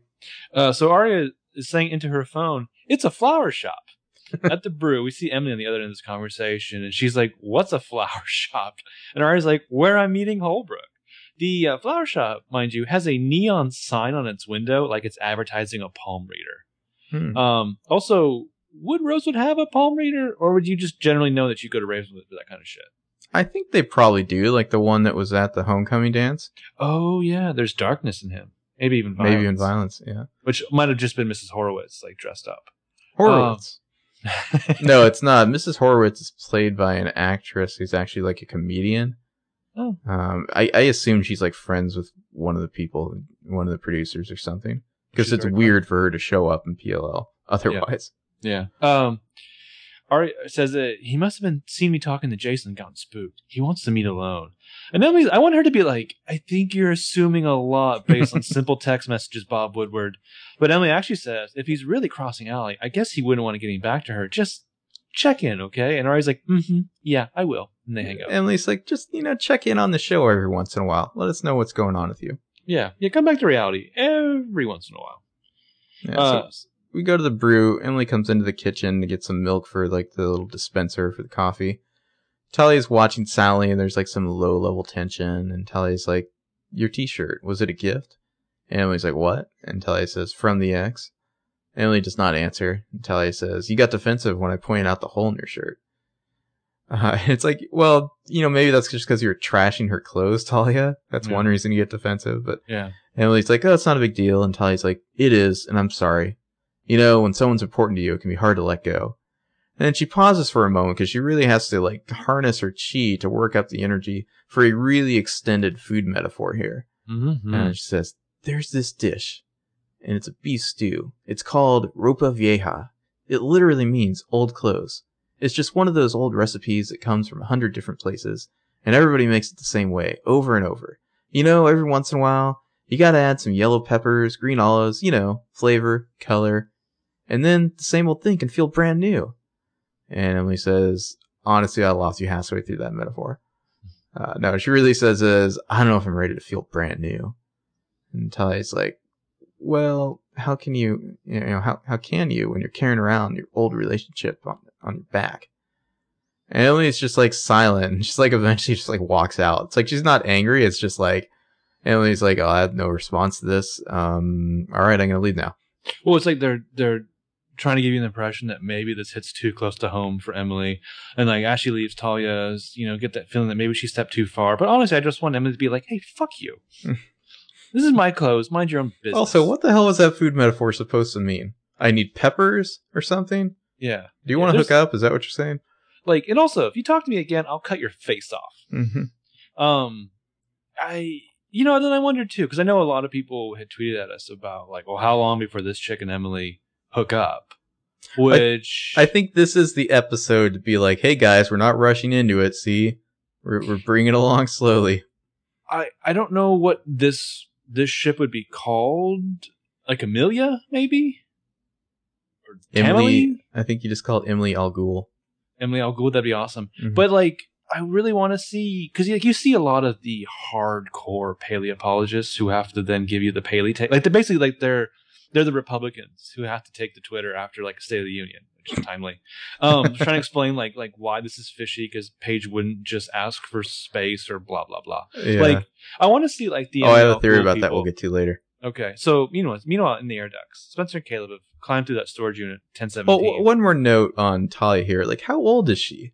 Yeah, it seems like she maybe went to like a culinary academy or something. Maybe I don't know. She looks like she she's has in her mid twenties. Fancy chef stuff. Well, and again, if if it is so gross to us, the Ezria relationship, and it is. I mean, if you're sensitive, well, it is. I mean, wouldn't I, this be gross too? Somewhat. I do feel like by now, I think most of the characters would be eighteen. I mean, the, the Ezria stuff, you know, that's been ongoing, of course, so, you know, they don't get a free pass. But it, it does seem right now that the characters are all of age, so it's but not I mean, it's not as weird. Emily had her, was her birthday party was in season four, right? That's the one where Jenna got, like, thrown in the lake. Was that her birthday party? Yeah, I guess it was. Surprise birthday party. Yeah, so Emily's... Harris Page a new one? Emily's probably eighteen, so, you know, it's not, not as big of a thing. Hmm. So, yeah, they've, they've climbed to the, the air duct into the storage unit. Caleb Beck goes over, like, flips on, like, the timed light switch. They look around. The unit has a they lot note of... Note that it's a timed light switch. One of those ones where you turn it, and you set a time. He only gives himself a couple minutes of light. That will come up later. Well... Well, also, though, this is, if you've been in a storage unit, they all have these light switches. Mm-hmm. Uh, so they look around. This unit has, like, a lot of shelves in it. There's also, like, like hanging clear plastic sheets, much like at the brew two episodes ago. A lot Lots of, of big, like, bottles or, like, liquid containers. Like jugs of chemicals. Mm-hmm. Uh, uh, one shelf of boxes. Uh, on, on a on, table. Yeah, go. On one of the shelves, there's some kind of bloody material in plastic baggies. Um... Yeah, and then on the small table, there's the laptop is just sitting there. Mm. Spencer's like, that's Mona's computer. And Caleb walks over, and Spencer's like, no, don't touch it. It's really neat in here. It's too neat. Everything's bagged. It's clear plastic. It looks like evidence. But were you, when she said everything's neat in here, too neat, were you thinking what I was thinking, which was booby traps? That's what I said, sitting booby traps. Yeah, I just really pictured, like, the two of them, like, caught in a net. Oh, I like it. um... Yeah, so... But I feel like if that were to happen, it'd be like, are they going to hook up now? Because you can't have a guy and a girl get caught in a net together and not have there be some smooching going on. Mm. Mm. Mm-hmm. So they're looking at these, like, kind of bloody material in this bag, and Caleb's just like, Holbrook? And Spencer says, there's so much blood on these clothes. Do you think this is what Mona was wearing when she died? Uh, the camera movements are really weird here. Like, they're kind of, like, the camera's constantly, like, moving and panning around the shells. It's kind of like disorienting and creepy. The way the camera's just kind of roving around this area. And Caleb's like, why is he keeping them? And Spencer says, maybe the more important question is, is this where he kept the knife until he planted it? And Caleb says he's he's keeping it to build a case against one of us. Uh, and he looks over, and through like the plastic sheeting, he sees like a yellow hazmat suit. Mm-hmm. And he ducks, like freaked out. He's like, get down. So Spencer ducks down with him, and he says, there's someone else in here behind the shells. And Spencer looks past them, and she's like, wait, wait here. And she's moving around to get a better look, and Caleb's like, don't. And Spencer just like pops right up and like throws back the sheeting. And uh, we see it's it's Whoa. just this suit hanging from a shelf. There's you're, no one in it. Like, there's, they do this fascinating like big thriller movie shot yeah. where Caleb, the camera's just on Caleb watching her. Like his his eyes move, and that shows us her movements. He's like studying her, watching her. I couldn't tell if this was like to heighten the tension of like you're experiencing like whatever dangerous thing Spencer's doing through Caleb's eyes, mm. or if it was like they were really hiding like how small the set was. yeah. Um, but yeah, she pops through the plastic ceiling, very jarring cut, and you see that she's it's, a total badass. Yeah, it's just oh, it makes him look like a pussy yet again. Uh, it's just like this hanging like hazmat suit from Breaking Bad. Well, Spencer's like, oh, there's someone in here. I'm going to pounce on them. I'm going yeah. I'm going to flank them and then pounce on them. Yeah. And so Caleb gets up to kind of see what's in this like sheeted off section. And Spencer says, and a barrel. So we see there's a barrel in the corner, big metal barrel, mm-hmm. uh, next to a shelf full of like antacid tablets and denat- denatured alcohol. Mm-hmm. So they stare at it for a moment. And Caleb's like, are you thinking what I'm thinking? Spencer says that she's in there. And he walks closer, he knocks on the side, and he says, it sounds full. And he says, uh, and Mona wasn't very big. Aw, poor Mona. And Spencer says, okay, Mona was a lot of things, but she didn't deserve this. R I P Mona.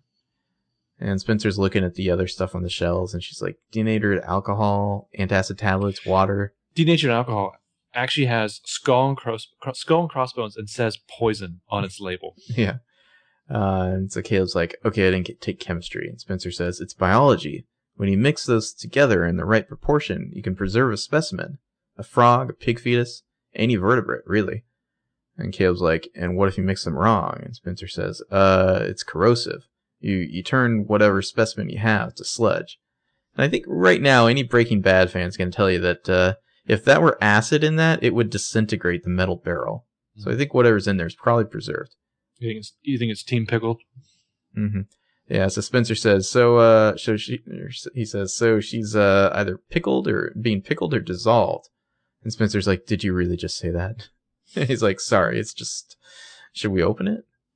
And Spencer does this thing where she's like kind of wiggling her hands, like limbering up to do this. Yeah, I love this. I yeah. love that body language. Yeah. And she like approaches the barrel just as she's reaching for it. The lights go out and she gasps.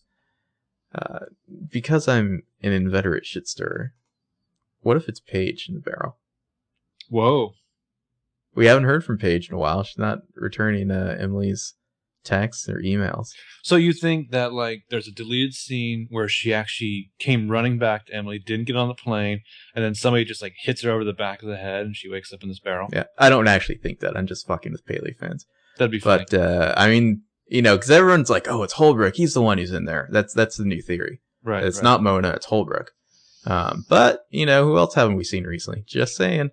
Yeah, I'm really I'm really enjoying this new iteration of the Hardy Bros. But in addition to this scene not featuring Toby, there was also no uh, life, love, or beauty in that storage unit. So after the commercial... Toby's just like, oh, Spencer, what's in the barrel? What's in the barrel? And it's just As... another Toby. Whoa. Because there's clones of Toby. Whoa. What if they, like, found, like, a secret lair that just had all these, like, kind of, like, like clone tubes of, like, a bunch of Tobys in suspended animation? Like, that's what the corporation that owns Radley is, like, really up to? Mm-hmm. Cloning Toby over and over again. Whoa. They're like, we've created the perfect human specimen. He's a detective and also an architect. All, all those Toblerones? Mm-hmm. Um, so after the commercial, Arya's, like, standing outside the florist shop. We see a woman walk out of the floor. Flower. Sorry, his whole fucking plot lines. Just walk around and talk to people. Which should be every Arya episode. Yeah. Uh, she calls out Arya's name. She's like, Arya. Arya turns. The woman just like walks over to her with a bouquet. And Flores is like, you're here to pick up, right? And Arya's like, uh, no, I'm just. And Flores is like, a guy called and said you'd pick up and hand deliver. And Arya's like, was his well, name? She just like pushes the flowers into Arya's hands. Was his name? The Flores is like, I'm here by myself. The delivery address is thirty-four turn- Turning Leaf Lane. The cross street is. And Arya cuts her off. And she's just like, yeah, yeah, I know what that is. Thank you. Flores goes back inside and like Arya spins around, resigns herself to this walks off. I almost feel like whoever called the florist was like, look, tell her this, and every time she tries to ask a question, cut her off. Mm-hmm. Well, yeah, because Arya's just like flapping her arms like she doesn't know what the hell to do. It's like she just eventually it's like, well, I guess I'm going to deliver some flowers now because the woman told me to do. It's very Emily-esque in a way, you know? Yeah. Well, Arya just wait. got like shanghaied into like, it's like, oh, I, I guess I have to deliver flowers now. Okay. The way that they edit the rest of this episode, I almost feel like it took Arya three hours to mm-hmm. get from that moment to Hannah's actual well, house with the flowers. And to go be A in the meantime, yeah. Yeah, so it cuts to Emily's bedroom where Emily's like sitting on her bed with a laundry basket. She cuts something off of Paige's old shirt. Well, comes... she she was sewing the the, the hole closed. Okay. Yeah, and then she cuts the thread because okay, she's so done sewing it. She then folds up the shirt, puts it in the giant envelope for Paige. We see the address is Paige McCullers, one forty-eight East Atticus Place, Palo Alto. I, I mean, I guess if you, uh, you know, weren't weren't up on, you know, Twitter and whatnot and weren't aware that this was already Paige's shirt, this is where you, you would learn this now. You'd be like, oh, she was wearing Paige's shirt the whole time. Whoa. And now she's mailing it back to her. I think you would have learned it in the previous scene of Emily. She's literally wearing mm-hmm. her old relationship on her back. Yeah. Um, if you just learned it now, well, pay attention. Um, yeah, Emily seals it up. We get some Emily face. Why is Paige in Palo Alto? That's where Stanford is. Oh, is it? Okay, yeah, yeah. yeah. Um, oh, that's where she's on the Stanford swimming team, where she can design her own dorm room online. Purple drapes, yeah. Uh, so then we go to the Marin house. Uh, Ashley enters through the patio doors with some groceries. Hannah's there, waiting on the kitchen island. And Hannah's like, where have you been? I need to talk to you. Ashley's like, we're not going to talk about that. And Hannah says, that is the least of your problems. I called, I texted. And H- Ashley says, relax, Hannah. I was not doing that. That is none of your business. And Hannah says, yes, it is. And it's kind of Ted's business, too. God, Jason, why? Aren't you, like, working for him now? Are you going to lose your job over this? Hmm. And Ashley's like, Jason and I, it was nothing. And Hannah says, it wasn't nothing, Mom. He's Allison's brother. And Ashley's like, I'm aware of that. And it's not something I'm comfortable with either. But I really needed a bone. Mm-hmm. Uh, these two are so much fun together. And Hannah's like, what is going on? I mean, you love Ted, right? Because oh. he really loves you. And he's, and she sighs. And Ashley's like, he's what, Hannah? And Hannah's like, he's boring as shit. And he looks like he just shot a Cialis commercial. Uh, that's not what she really says, unfortunately. She says, he's just a really good lie, good guy. And, and I like him. Lies. And, debatable, yeah. Yeah, and I like him with you, and I don't want any to, anything to ruin that. More lies. And Ashley's just kind of like, eh. And Hannah's like, are you going to tell him? And Ashley's like, that's for me to decide, not you. So, I mean, it's interesting, like, kind of possible subtle comparison between Hannah and Allison, with Ashley going slightly Missus Robinson here with Jason, and who knows who the hell all Missus D was sleeping with. Mm-hmm. But I think a lot of people... I mean, I really want to know, like, people who, who like Ted, did you really like him before last week or this week's episode? Have you liked him for, like, a season and a half now? Because I think a lot of people are probably going off of Hannah's comments here. I like him. I like him with you. But you got to remember, Hannah's mom, like, the people that she's been involved with, here's a guy who is not, who's harmless, who's bailed her out of jail, who isn't going to cause her lots of heartache and problems. I'm sure Hannah loves Ashley right now with Ted. But if they got married or whatever, like a season from now, Hannah would just see Ashley like dying inside. Yeah, I know. Ashley's still a fairly young woman. She deserves more than Cialis, bro. Yeah, I mean, it's just like Hannah. It's for daily use. The ultimate Ashley ending for this show is her. Like in a convertible, with hair blowing in the wind. Well, no, hair blowing in the wind, driving off in the sunset, and she smiles and looks over at her O T P, which is a box of wine in the passenger seat. And jacked up Mikey Montgomery. We got to talk about that later. But some publicity stills for future episodes came out, and wow. So we got to Caleb's apartment. Caleb's like uh, doing computer stuff again as Spencer paces. And she's like, you sure you wiped down everything? And he's like, the only things I touched were the light switch and the air duct cover. So I think we're good. Spencer's like, well, what if we left hair, hair fiber, skin cells? He's like, I think you're being paranoid. And Spencer's like, possibly if I were being excessively or unreasonably anxious, according to Merriam-Webster. But there's nothing unreasonable or excessive about wanting to keep us all out of jail. I'm being meticulous. Boom, Spencered. Yeah. Someone give her some study pills. Yeah. And Caleb's like, actually, you're being a thesaurus, but I appreciate your attention to detail. So you I think feel like, back, do you uh, think Toby and Caleb have like exchanged notes about how to deal with Spencer? Toby's just like, Caleb, if she gets too sassy, just be condescending. That no, always shuts her up. No, I think it's the exact opposite. I think Caleb's just like, Toby's problem is he doesn't give her any pushback. But that's thinks- that's Toby's move occasionally, though, is he's like, has to be like, I'm going to give you some simple common sense to like counteract your, well, you know, like highfalutin words. I take that back. I think it's not just Toby and Caleb. It's the patriarchy's move is to try to give Spencer some pushback. Um, so Caleb goes back to more typing and hacking. More hacker shit. And he says, done. Security footage is wiped. No sign that we were ever there. We're just going to hand wave that away. Yeah. Sure yeah. you did. Well, my next question was then diffused by Spencer, who says, and no sign of Holbrook or that blonde. Which I thought to myself, why aren't you scouring through the footage for the, yeah. for the blonde? And she says, we need to figure out a way to tie Holbrook into that storage space without getting tied up in, in our cells. And she sits down at, on his desk, kind of close to him. And I'm kind of wondering, like, are they going somewhere with this? You know, Spencer I used to- and Caleb spending a lot of time. I feel like the rules of the show have always been that, like, there's no way they would ever get together. But I don't know. You know, I- We talked about this the first time they had a scene together back in season three. That, that mm-hmm. that's not what this show is. These girls will never have to worry about one of them stealing the other's boyfriend. I feel like love triangles really, for the most part, only make sense of external forces on the group. Exactly. And even then, they don't really have love triangles on the show. Right, right. Uh-huh. But like, don't don't you almost kind of think like maybe it would be interesting with these two, with these three? I, I mean, I feel like it's it's one of those things you watch and you're like, well, that's a shame. Maybe in a different reality, they'd be a couple, but they, they can't be. Right. You know, it's like, that's just, you know, it's against the rules of feminism. Mm-hmm. Um, you know, they, they just can't go out because uh, Caleb's with Hannah. Yeah. Unless they just did like a swap. I don't know. Would that, would that work? Would that be allowed? Uh, I would go back to Hannah and Toby at the uh, like the Holy Rollers Virgin Society dance and, uh, and all the anybody... chemistry they had. Yeah, exactly. Hannah, why the fuck am I here?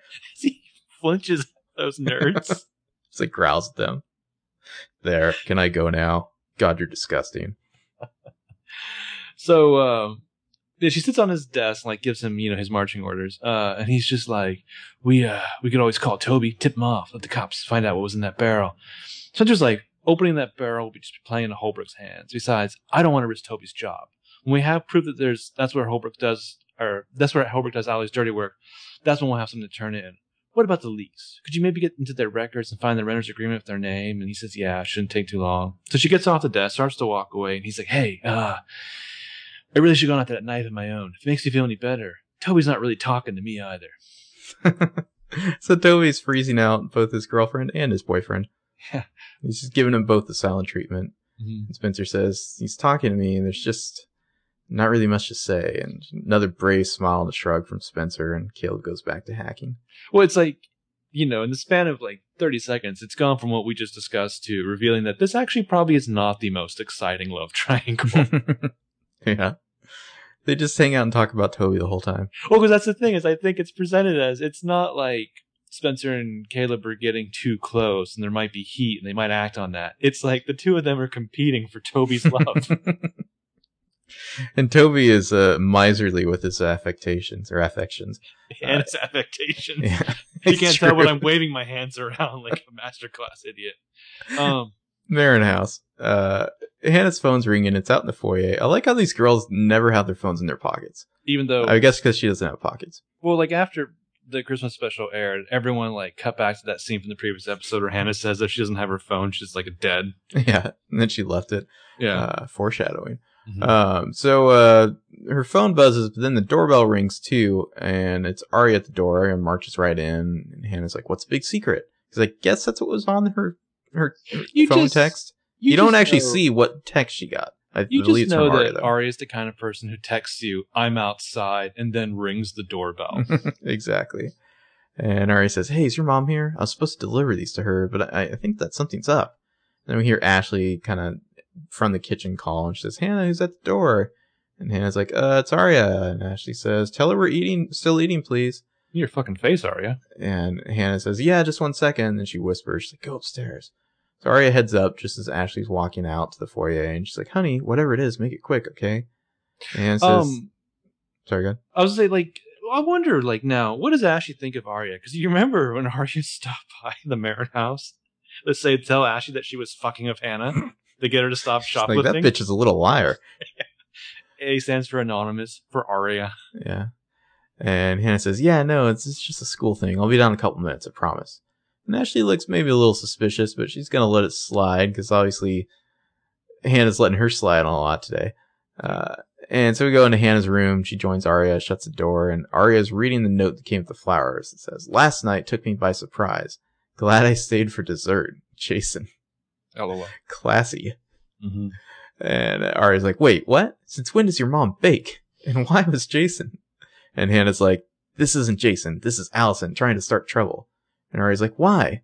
What do you and your mom have to do with Jason?" Hannah like snatches the card away from Aria, and Aria makes this like pouty face, like, mm, "Take that away from me." And Hannah says, "Forget about Jason. I did this, okay? I, I went to see her in jail." It's very deft of Hannah to kind of remove the Jason thing from the conversation and change mm-hmm. the subject. She does it so well. Yeah, and Ari's like, "I'm sorry, you did what?" And Hannah says, "I had to. I thought she was going after Caleb. When I heard about that bloody knife, I..." And Ari cuts her off, and she's like, "We agreed, Hannah. None of us were supposed to. God, I, I spent the whole day running around on her hamster wheel because of you." Oh, and it's wow. like, wow, you just made it about you in like two seconds, Aria. That was amazing. Like a world record. Yeah. And Hannah says, "Well, I faced her all for, you know, I faced her for all of us. And I told her to back off. This is her backing off." And Ari's like, "You should have told us." And Hannah says, "I'll tell the others, okay? I promise. Just don't mention the flowers, please." And Ari's like, "Fine." She storms off, like, bitch mode. Mm-hmm. Um, and this all just works perfectly with the theory because these two are arguing with themselves. Hannah, Hannah face at the end mm-hmm. of the scene. Uh, cut to Spencer's bedroom. Spencer and Toby are, are chilling on the bed, playing some Scrabble. Good luck there, Toby. Um, Toby's just like, for a town where, or for a town where some pretty awful things have happened. Today, almost nothing happened, and some more hand waving. So, who do you think played um, Cister- Cisterna is one of the words there. That's got to be Spencer, right? Yeah. I mean, it's civics, Cisterna, acquire, Spartans, and spawn. Those are some serious Scrabble words. It's not actually how you win, though. No. Just um. So, Spencer smiles and laughs and says, "Come on, something must have happened." And Toby, what, do you want to do Toby voice here? Uh, I responded to a total of two calls. And Spencer's like, hmm. And Toby says, an eleven twenty-six and a ten ninety-one L. So Rosewood is now safe from an abandoned bicycle and an off-leash labradoodle. Spencer laughs, and he's just like, "Oh, we haven't done this in a while. I've missed it." And Spencer says, "Yeah, me too." And he says, "You know, we haven't talked about this college, the distance. Maybe we should." And Spencer says, "Well, we've been apart before." And he says, "Yeah, but surfboards or bricks and ivy, you're going to be gone. I, I don't want to hold you back, but I also can't get used to the thought of you being an ocean away." And it's like, oh, come on, Toby. I'm sure any city would love to hire you as like either a detective or a city planner, you know? Yeah, yeah. And uh, her phone beeps, and she's like, "Well, then maybe you can come with me. You can learn how to surf." And I just had this like flash in my mind when she said that. What if like season six A is like one of those nine oh two one oh seasons where like suddenly they all work at this like beach club? No, you mean Saved by the Bell. No, they did it on nine oh two one oh two. Okay. Yeah, whereas like suddenly they're all like, it's like for some reason the, the whole show is about them working at this beach club for several episodes. Uh, what if it was like that, but with P L L? I would be so okay with that. Like solving mysteries. And, Especially like... like you could throw in cameos by like Mark Paul Gosselaar and Leah Remini. God. And Tiffany Amber Thiessen, who I don't know why they're not on the show already. Um, mm. So Toby smiles because he is definitely airheaded enough to be a surfer. Mm-hmm. And Spencer oh, gets up. it's, just, it's Keegan Allen tweeted today that he wants to teach people how to surf with them. Mm-hmm. Yeah. So Spencer gets up. Maybe she's feeling a little uneasy, and she's like, "It's really chilly. I'll close the window." Because I think she probably knows somewhere in the back of her mind, like, Toby's not coming along wherever she's going. Yeah. Uh, They're just not having the conversation like Paige and Emily did. Yeah. So her, her phone's beeping again. Toby picks it up and reads it as she's, like, closing the window. And he reads it out. Says, found something. Call me. What did you and Caleb find? What did you and Caleb find? Uh, and Spencer says, I can't tell you. And he throws the phone on the Scrabble board, like ruining the game, like a total ass. Mm-hmm. And it's like, hey, asshole, in the last episode, you told her not to tell you shit. Mm-hmm. You big fucking jerk. That's why she didn't tell you. And he says, this isn't about telling.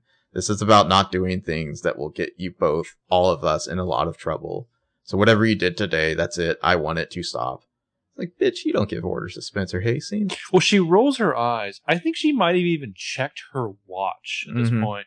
And he's like, I wanted to stop. So she's like, whatever you say, officer. And she says it so coldly, but so perfect. It's yeah, like, it's, it's not like a wounded. It's just like, whatever you say, officer. Yeah. And so he just grabs his jacket and leaves. Ugh, good so riddance, just, Toby. Fuck so off. Just stands there. So yeah, Mister Uh, uh, off-leash Labradoodle on a abandoned bicycle. His teenage girlfriend, like, broke into a murder lab today. Yeah. Uh, uh, so now we have to go back to the Ashley Marin house. Ashley's at the table. She's a little lost in thought. And then she turns to Hannah and asks Hannah to clear some dishes. So Hannah says, sure, and gets up. And we see in the background there, Pastor Ted's taking a giant-ass cookie out of a pastry box and putting it on a plate. And he says, I've got dessert.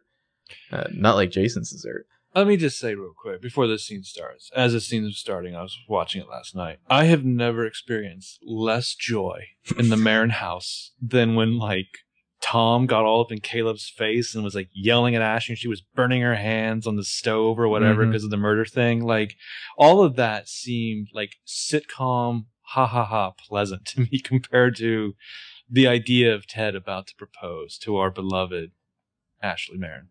I know. Uh, I mean, he could have at least put the ring on, like, a wine bottle or something. Yeah. Uh, so, uh, he comes over with this giant ass cookie and he's got the dessert and he says, all right, here we go. And Hannah's like, uh, do we all get a cookie, Ted? Or she's like, don't fuck around with my dessert, Ted. Well, so uh, well, let's get to the actual proposal and then we'll come back to that. Yeah. Ted says, it's not just any cookie. It's a peanut butter cookie. And he does his usual fake laugh. Like, he's so um, fucking proud of himself. But he's yes, peanut it. butter cookies are bullshit. I'm I'm just saying, come at me. You're wrong. Really? Yeah. Okay. What's your number one cookie? Chocolate chip. Exactly. But, I mean, I'm not saying that they're bullshit. I'm not saying mm-hmm. peanut butter's bullshit. It I mean, just cookies... makes cookies, you want to, like, drink some water. Cookies are for, like...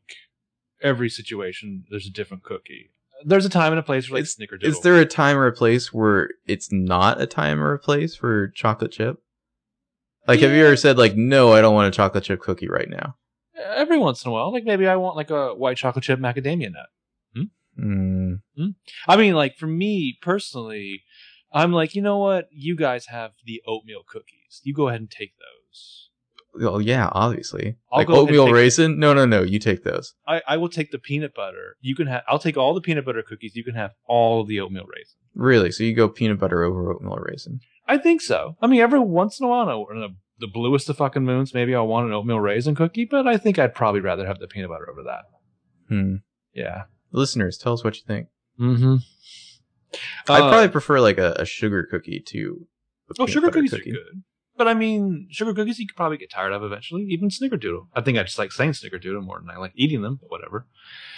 Uh, so, yeah, Ashley points out, you know, we shared this cookie on the first day we met. Um, Laura Layton delivers these lines like Ashley feels like she has to be polite to this jerk. As she's, like, going towards the execution chamber, basically. But, like, I, I almost feel like Ted thinks he deserves Ashley because he bought her from the law during the exactly. whole fail thing. Exactly. Um, so and, he, he says, uh, and I was thinking maybe we could share one of these tonight. And he picks his cookie up and he breaks it in half and an engagement ring falls out. And Ashley's just like, gulp. Uh, and she's like, Ted. And he says, hold on. I've still got a few more formalities to get through. And so he, he gets up and he kneels next to her and he holds up the ring and he says, when I moved to this town after I killed the real Pastor Ted and stole his identity, I knew it would bring tremendous change to my life. Uh, turns out that change was you. There's something bigger than both of us that put you in my path, and I want to spend the rest of our lives together being grateful for the gift of you, Ashley. Will you marry me and then never testify against me? And Ashley, she's just kind of overcome, but also sad. And she's like, you know, pauses, pauses, pauses. And she's like, I, I need a minute to think. And she takes the ring, sets it down, stand up. And finally, Ted's goofy smile drops uh, and she walks off. In your fucking face, Pastor Ted. Hit the bricks. So, like, for the people who like Ted, I, I just want to point out that he makes this big deal, I think, of, of asking for Hannah's permission, which I think was really more about, like, getting that on record that he did mm-hmm. this this thing. And then it's like he wants her to be there, but he does, like, none of this is about her. She she's so excluded, you know. Like, well, I mean, to to some extent, like, it's not all about her, really, you know. Yeah, but still, I don't know. Like, I don't know. know. Ashley's just like, I'm sorry, Ted, but you're just a virgin who can't drive. Yeah. Um. But yeah, so pardon the metaphor here, but Ted wants to buy the cow, and meanwhile, that burnout Jason's going to get the milk for free. Mm-hmm. Um, so after the commercial, we're in Hannah's kitchen. It's a little bit later. Hannah and Ted are like walking towards the front door. Hannah's like trying to pep talk Ted. Uh, yeah, this- you just took her by surprise. That's all. She had a really long, stressful week at work. And then she had some pipe laid last night. You came home early. And Ted says, well, either she doesn't like surprises or there's something wrong with my timing. Probably. And, and it's like, there's nothing wrong with you, Ted. Don't lie to him, Hannah. Uh, she says, you did everything right. You just have to give her a minute to take it all in. And also, not give off a creeper vibe like you just walked out of Golf Magazine. And Ted says, I will. Thanks, Hannah. You know what? So he leaves. She shuts the door. That's This is where I just zoned out. And I was like, man, Ashley Benson looks amazing. It's like the people who are like, you know what? I really want Ted. I don't mean to attack you people, but you guys are wrong. The people who are like, I really want Ted to end up with Ashley. That's like saying you really want Hannah to end up with Lucas. Burn. Examine yourself. Um, and you just like shivs Lucas. Like, he didn't even know that was coming. He's like, holy shit. How did I get brought into this conversation? Well, I think I think we've shimmed Lucas mm. twice in this episode. That's true. I'm trying to think of another male character on the show as lame as Pastor Ted, and I'm I'm drawing a blank right now, actually. Even cooler is the uh, guy from uh, the Academic oh, Capelon. Yeah. Yeah, I really can't think of anyone who sucks as much as Ted. Oh, he's just so boring. Yeah. Uh, but he's like, it's not just boring, though. It's like, I really think he thinks that he's better than these two women. I don't know what he... He like, has a weird sense of entitlement about everything, says. It's like, it's like, well, you, you just came here to, like, use your church as a dating service? Yeah. Well, I mean, and think about it. Ella was like, no, fuck that guy. Yeah. Why would anyone want Ashley to make this mistake? Mm-hmm. Granted, Ella did end up with Baker Brozak, who it turns out is not such a good guy after all, but, you know, if we didn't, didn't sense it coming with that guy, but we do sense it coming with this guy, this guy, I mean, who even knows what Pastor Ted's up to? Yeah, yeah. Uh, so Hannah, like, looks up towards the stairs where Ashley's, like, slowly coming down, and she's just like, I should have seen him out. She's like, she stops in the landing looking a little deflated. He is such a good man. He deserves the truth. So, like, Hannah comes and sits with her mom and, like, lays her head on Ashley's knees. Ashley, like, leans her head against the wall. It's like she just kind of nuzzles up to her mom. Yeah. Little Marin girl moment. Well, it's it's a nice wordless moment mm-hmm. from that point on where it's like, you know, Hannah still loves her mom. She really just wanted to talk to her. She wasn't, like, trying to give her shit. Yeah. Uh, cut to Arya's bedroom where the sorceress is sitting on her bed reading the ancient scroll. Oh, do you want to hear some of the letter? Oh, I was going to say, I, I just caught, like, the last sentence. I really want to hear the rest. So I, I can't see it all, but uh, it, from what I can read, it says, I know for certain it doesn't have to be this way. I envision experience at Talmadge as an opportunity to reclaim some of the nor- that normalcy and to get back my life, or get my life back on track. As a creative thinker and one who seeks to challenge herself, I see the liberal arts curriculum and cultural diversity at Talmadge as an inspiration and a chance to form my own thoughts unfettered by the helping hand of someone else. Sincerely, Arya. That's a hell of a letter. It is. So she's reading over that, and then she leans over and picks up her phone. She's staring at Ezra's contact, and it's like, oh, is she about to call him? That, no, she's not. That fuck picture. That. Yeah. So you could always email him at e dot fitz one four seven at e r t web dot com. He's like, oh, I could call this guy, but eh, whatever. The show's almost over. Maybe save it for the next episode. So uh, we go to uh, douchey businessman Ezra at the brew here. He's like going through some papers on the liar's couch. And Emily walks in and Ezra's like, at this time next week, I'll have an actual office in the back. Are you here for your paycheck? So if this place doesn't close in two weeks, I, I see it as basically being like the coffee bookstore version of the record store from High Fidelity. How so? Just First of all, Ezra will never be as cool as John Cusack. Like, ever. No, no, but uh, I just see a lot of better employees who are shitty at their job, and mm. maybe they're not not getting paid, but they keep showing up every single day. And maybe like skateboarders, like like rip them off constantly. Um, Ezra's yeah. like, what would it mean, Arya, if I told you I hadn't seen Evil Dead two yet? Yeah. And then Lisa Bonet walks in to mm-hmm. uh, you know turn up her music. Uh, yeah, Ezra's like, are you here for your paycheck? And Emily's like, yeah, no shit. Why else would I be here? He's like, great. I think it's over by the register. And he stands up, and Emily's like, oh, I, I can just. And Ezra's like, oh, no, no, no, let me get it. It's my first payday as boss. I'm kind of looking forward to it because I'm weird like that. He's been sitting on a Frida Kahlo pillow this whole time, by the way. Yeah. Well, and, you know, it's funny because you would think that, like, the division, that the wedge that's going to come between Ari and Ezra would be, like, the stupid college thing. Right. But I really think it's about him being all, like, busy as an adult, like, running around and doing this stupid small business. Because it's, like, it's it's way too much of, like, an adult responsibility for Ari to even be able to identify with. And it's it's not attractive, you know? No, because like, it... it... He's also, hasn't he like actively sold out his dream mm-hmm. of being like the greatest pederast writer of our lifetime? Well, there's a, a huge gulf between being the uh, the like passionate writer and like scraping by as a you know a coffee shop owner. Like you know, it's like not that there's anything wrong with running a coffee shop, but that that's not artistic at all. You right. know, that, that's pure commerce there. Yeah, uh, he's anyway. not even cooking. Even the, the even like yeah. Talia could say that she has some some arduous. Yeah, there's nothing creative happening here at all, really. He's just he's struggling to balance the books when Emily walks in. um, yeah, Talia comes out of the back, looks over to Ezra, goes up to Emily. She's holding a bottle of cola, and, and Emily's like, Coke. "Yeah." Emily's like, "Soda," and Talia's like, "Don't like coffee, love caffeine." Um, she's like, "Oh, is this a you?" Well, she like work? looks Emily up and down. Yeah, yeah. She drinks her in like that soda, and she says, "Is this you outside of work? I may have to rethink that whole uniform idea." And Emily's like, she says she's not dressed up or anything. She's just picking up her check. And Emily's like, "Yeah, you know, I just woke up like this." And Talia's like, "Well, casual looks good on you." And she starts sending out the the key phrase that I feel like I'm surprised we haven't said more in this episode. She starts blasting out vibes. Mm-hmm. Lots of vibes. Uh, serious vibes. It's it's like sonar where you're trying to find the bottom. It's those kind of vibes. It's mm-hmm. they're just probes. Uh, mm-hmm. And she says, "Well, casual looks good on you." And Emily says, "Thanks." And Talia says, "Yeah, can I ask you something? It's not work related, I promise." And Emily's like, "Okay." And Talia's like, "What do you think about that?"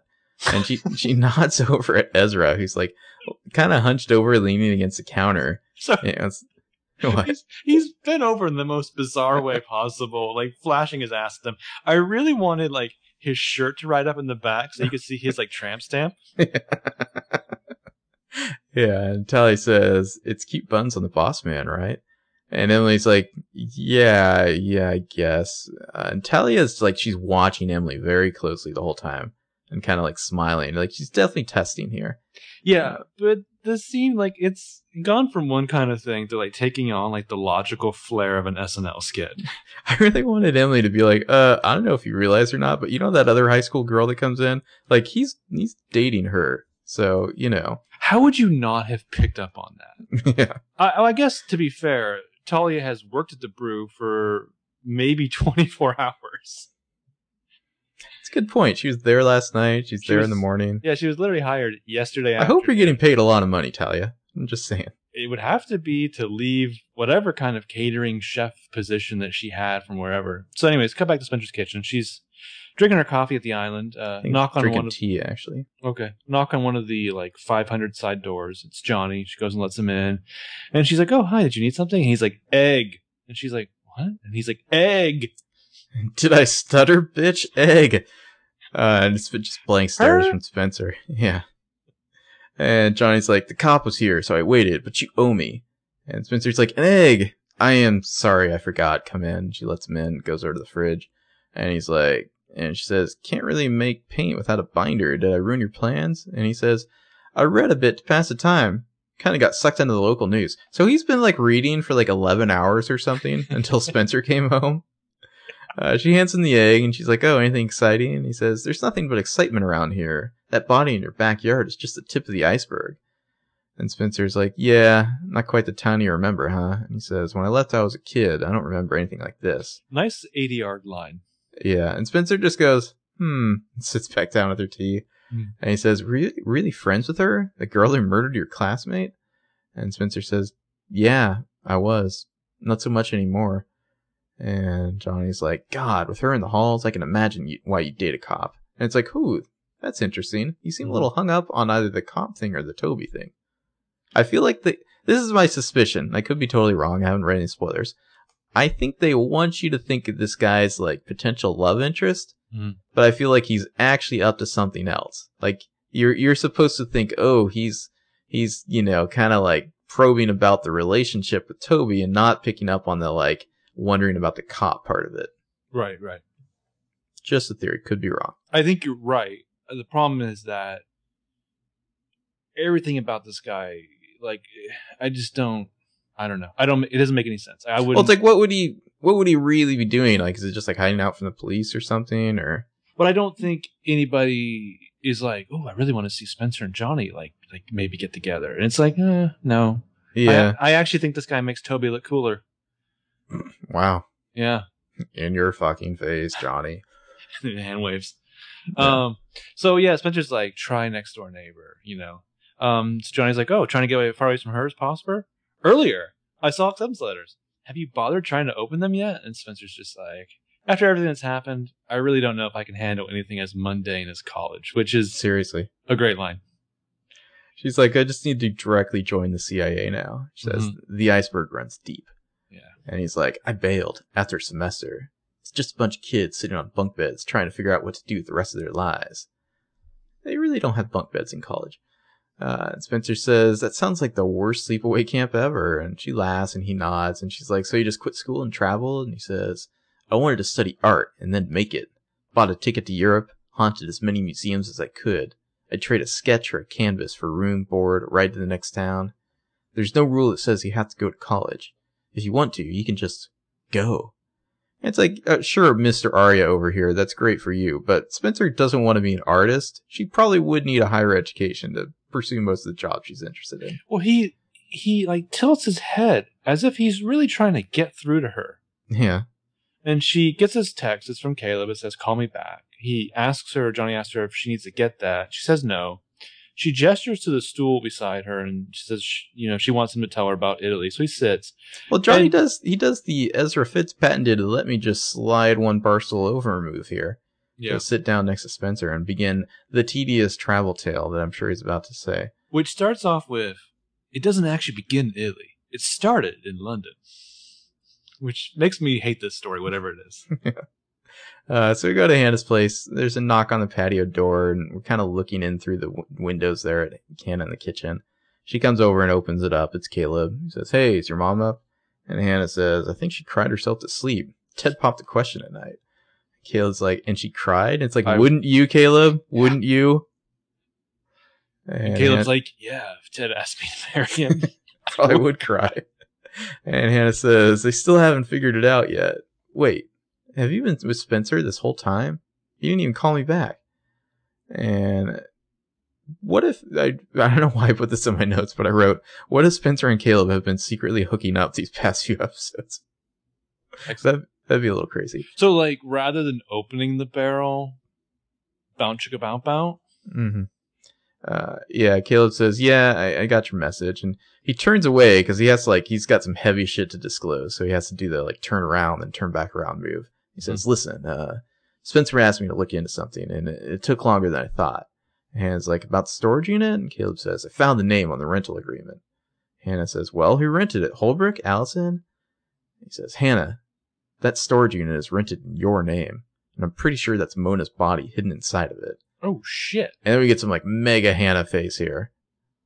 All all, all kinds of, like, good old, like, classic Hannah looking guilty and worried and, you know, ashamed and all that.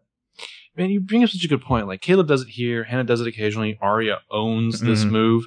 I have spent my whole life either giving people bad news or letting them down. I don't think I've ever treated that room like a like we were on a play or in a play. Maybe you should start. I should just like start turning away, gather up my strength, let look at my unknown fourth wall, and the people in the room with me are like, "Oh shit, this is going to be hardcore." Mm-hmm.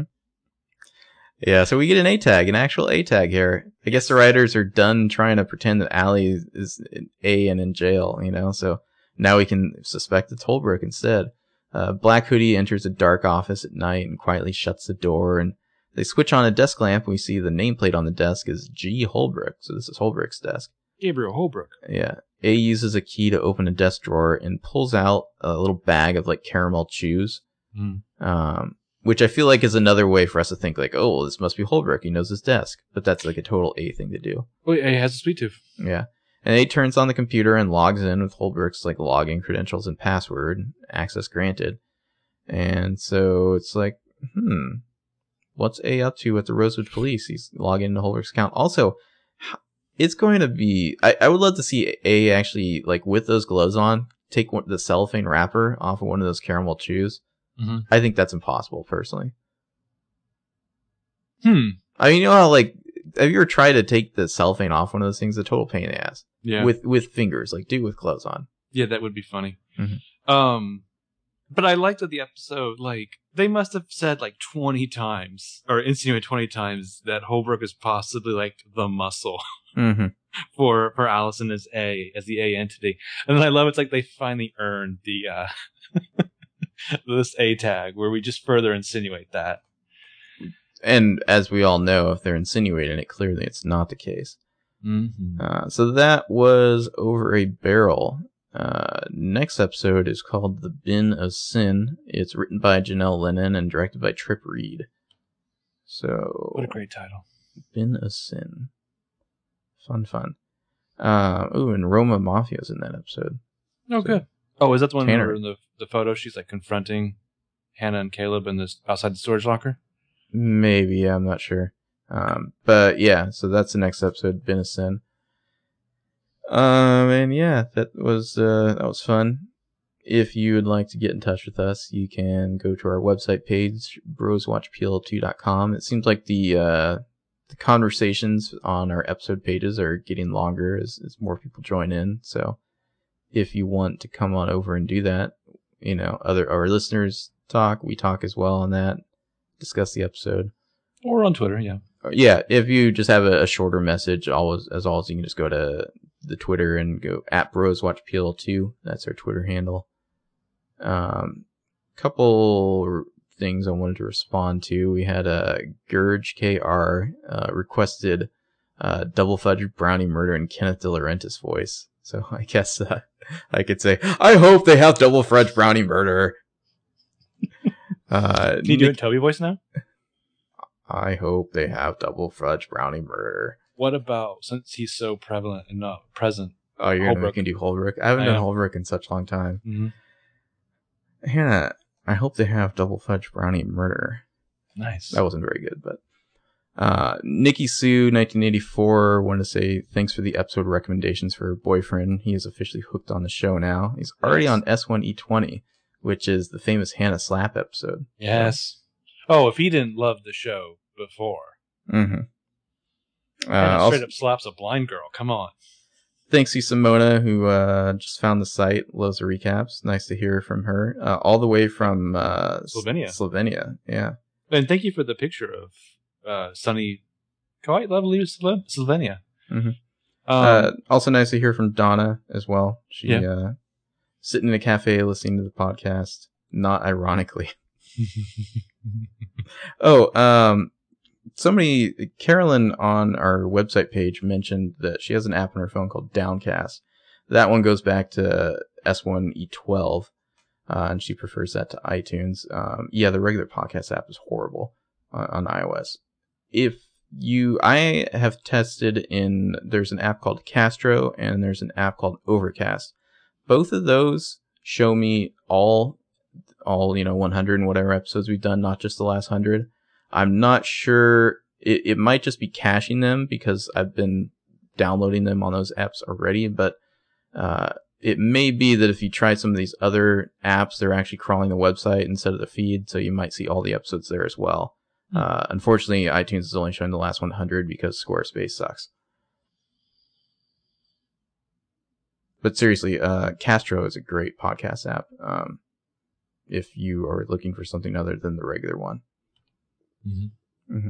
Any uh, any thoughts, Marco? Well, I mean, we're going to miss a ton of people, but also thanks uh, Carolyn and Shannon for, for mentioning us. Uh, Sin for really enjoying the last episode, who thinks that Ari's going to go to college or be a trash collector with no in between. Mm-hmm. Um, Monica pointed out that Oberlin doesn't do interviews, uh, so take that, Aria. Um, and also, Sarah, thanks for talking to me a little bit about some of the Joseph Doherty Kindle World stories, which are interesting. Joseph Doherty is a he does he's done a lot of prose work. He also does like a uh, uh, like a short fiction, like online magazine on the side, which is quite interesting if you haven't seen it before. Um, but yeah, I like how Am- Amanda pointed out that Double Fudge Brownie Murder is probably the name of the Ezria story. I kind of want to read that book now. Yeah, I know, I know. Well, is it is it a fudge brownie double murder, or is it a double fudge brownie murder? So, I would think it would go both ways. I think it would be a double murder, and I would think that, like... with double fudge brownie. I would think that, that yeah, it's like locked room, somebody's been found, apparently choked to death on a double fudge brownie, but I don't know, something. Mm-hmm. All right. Well, that's the episode. We'll be back next time to talk about the bin of sin. Sure will. Bye-bye. Bye.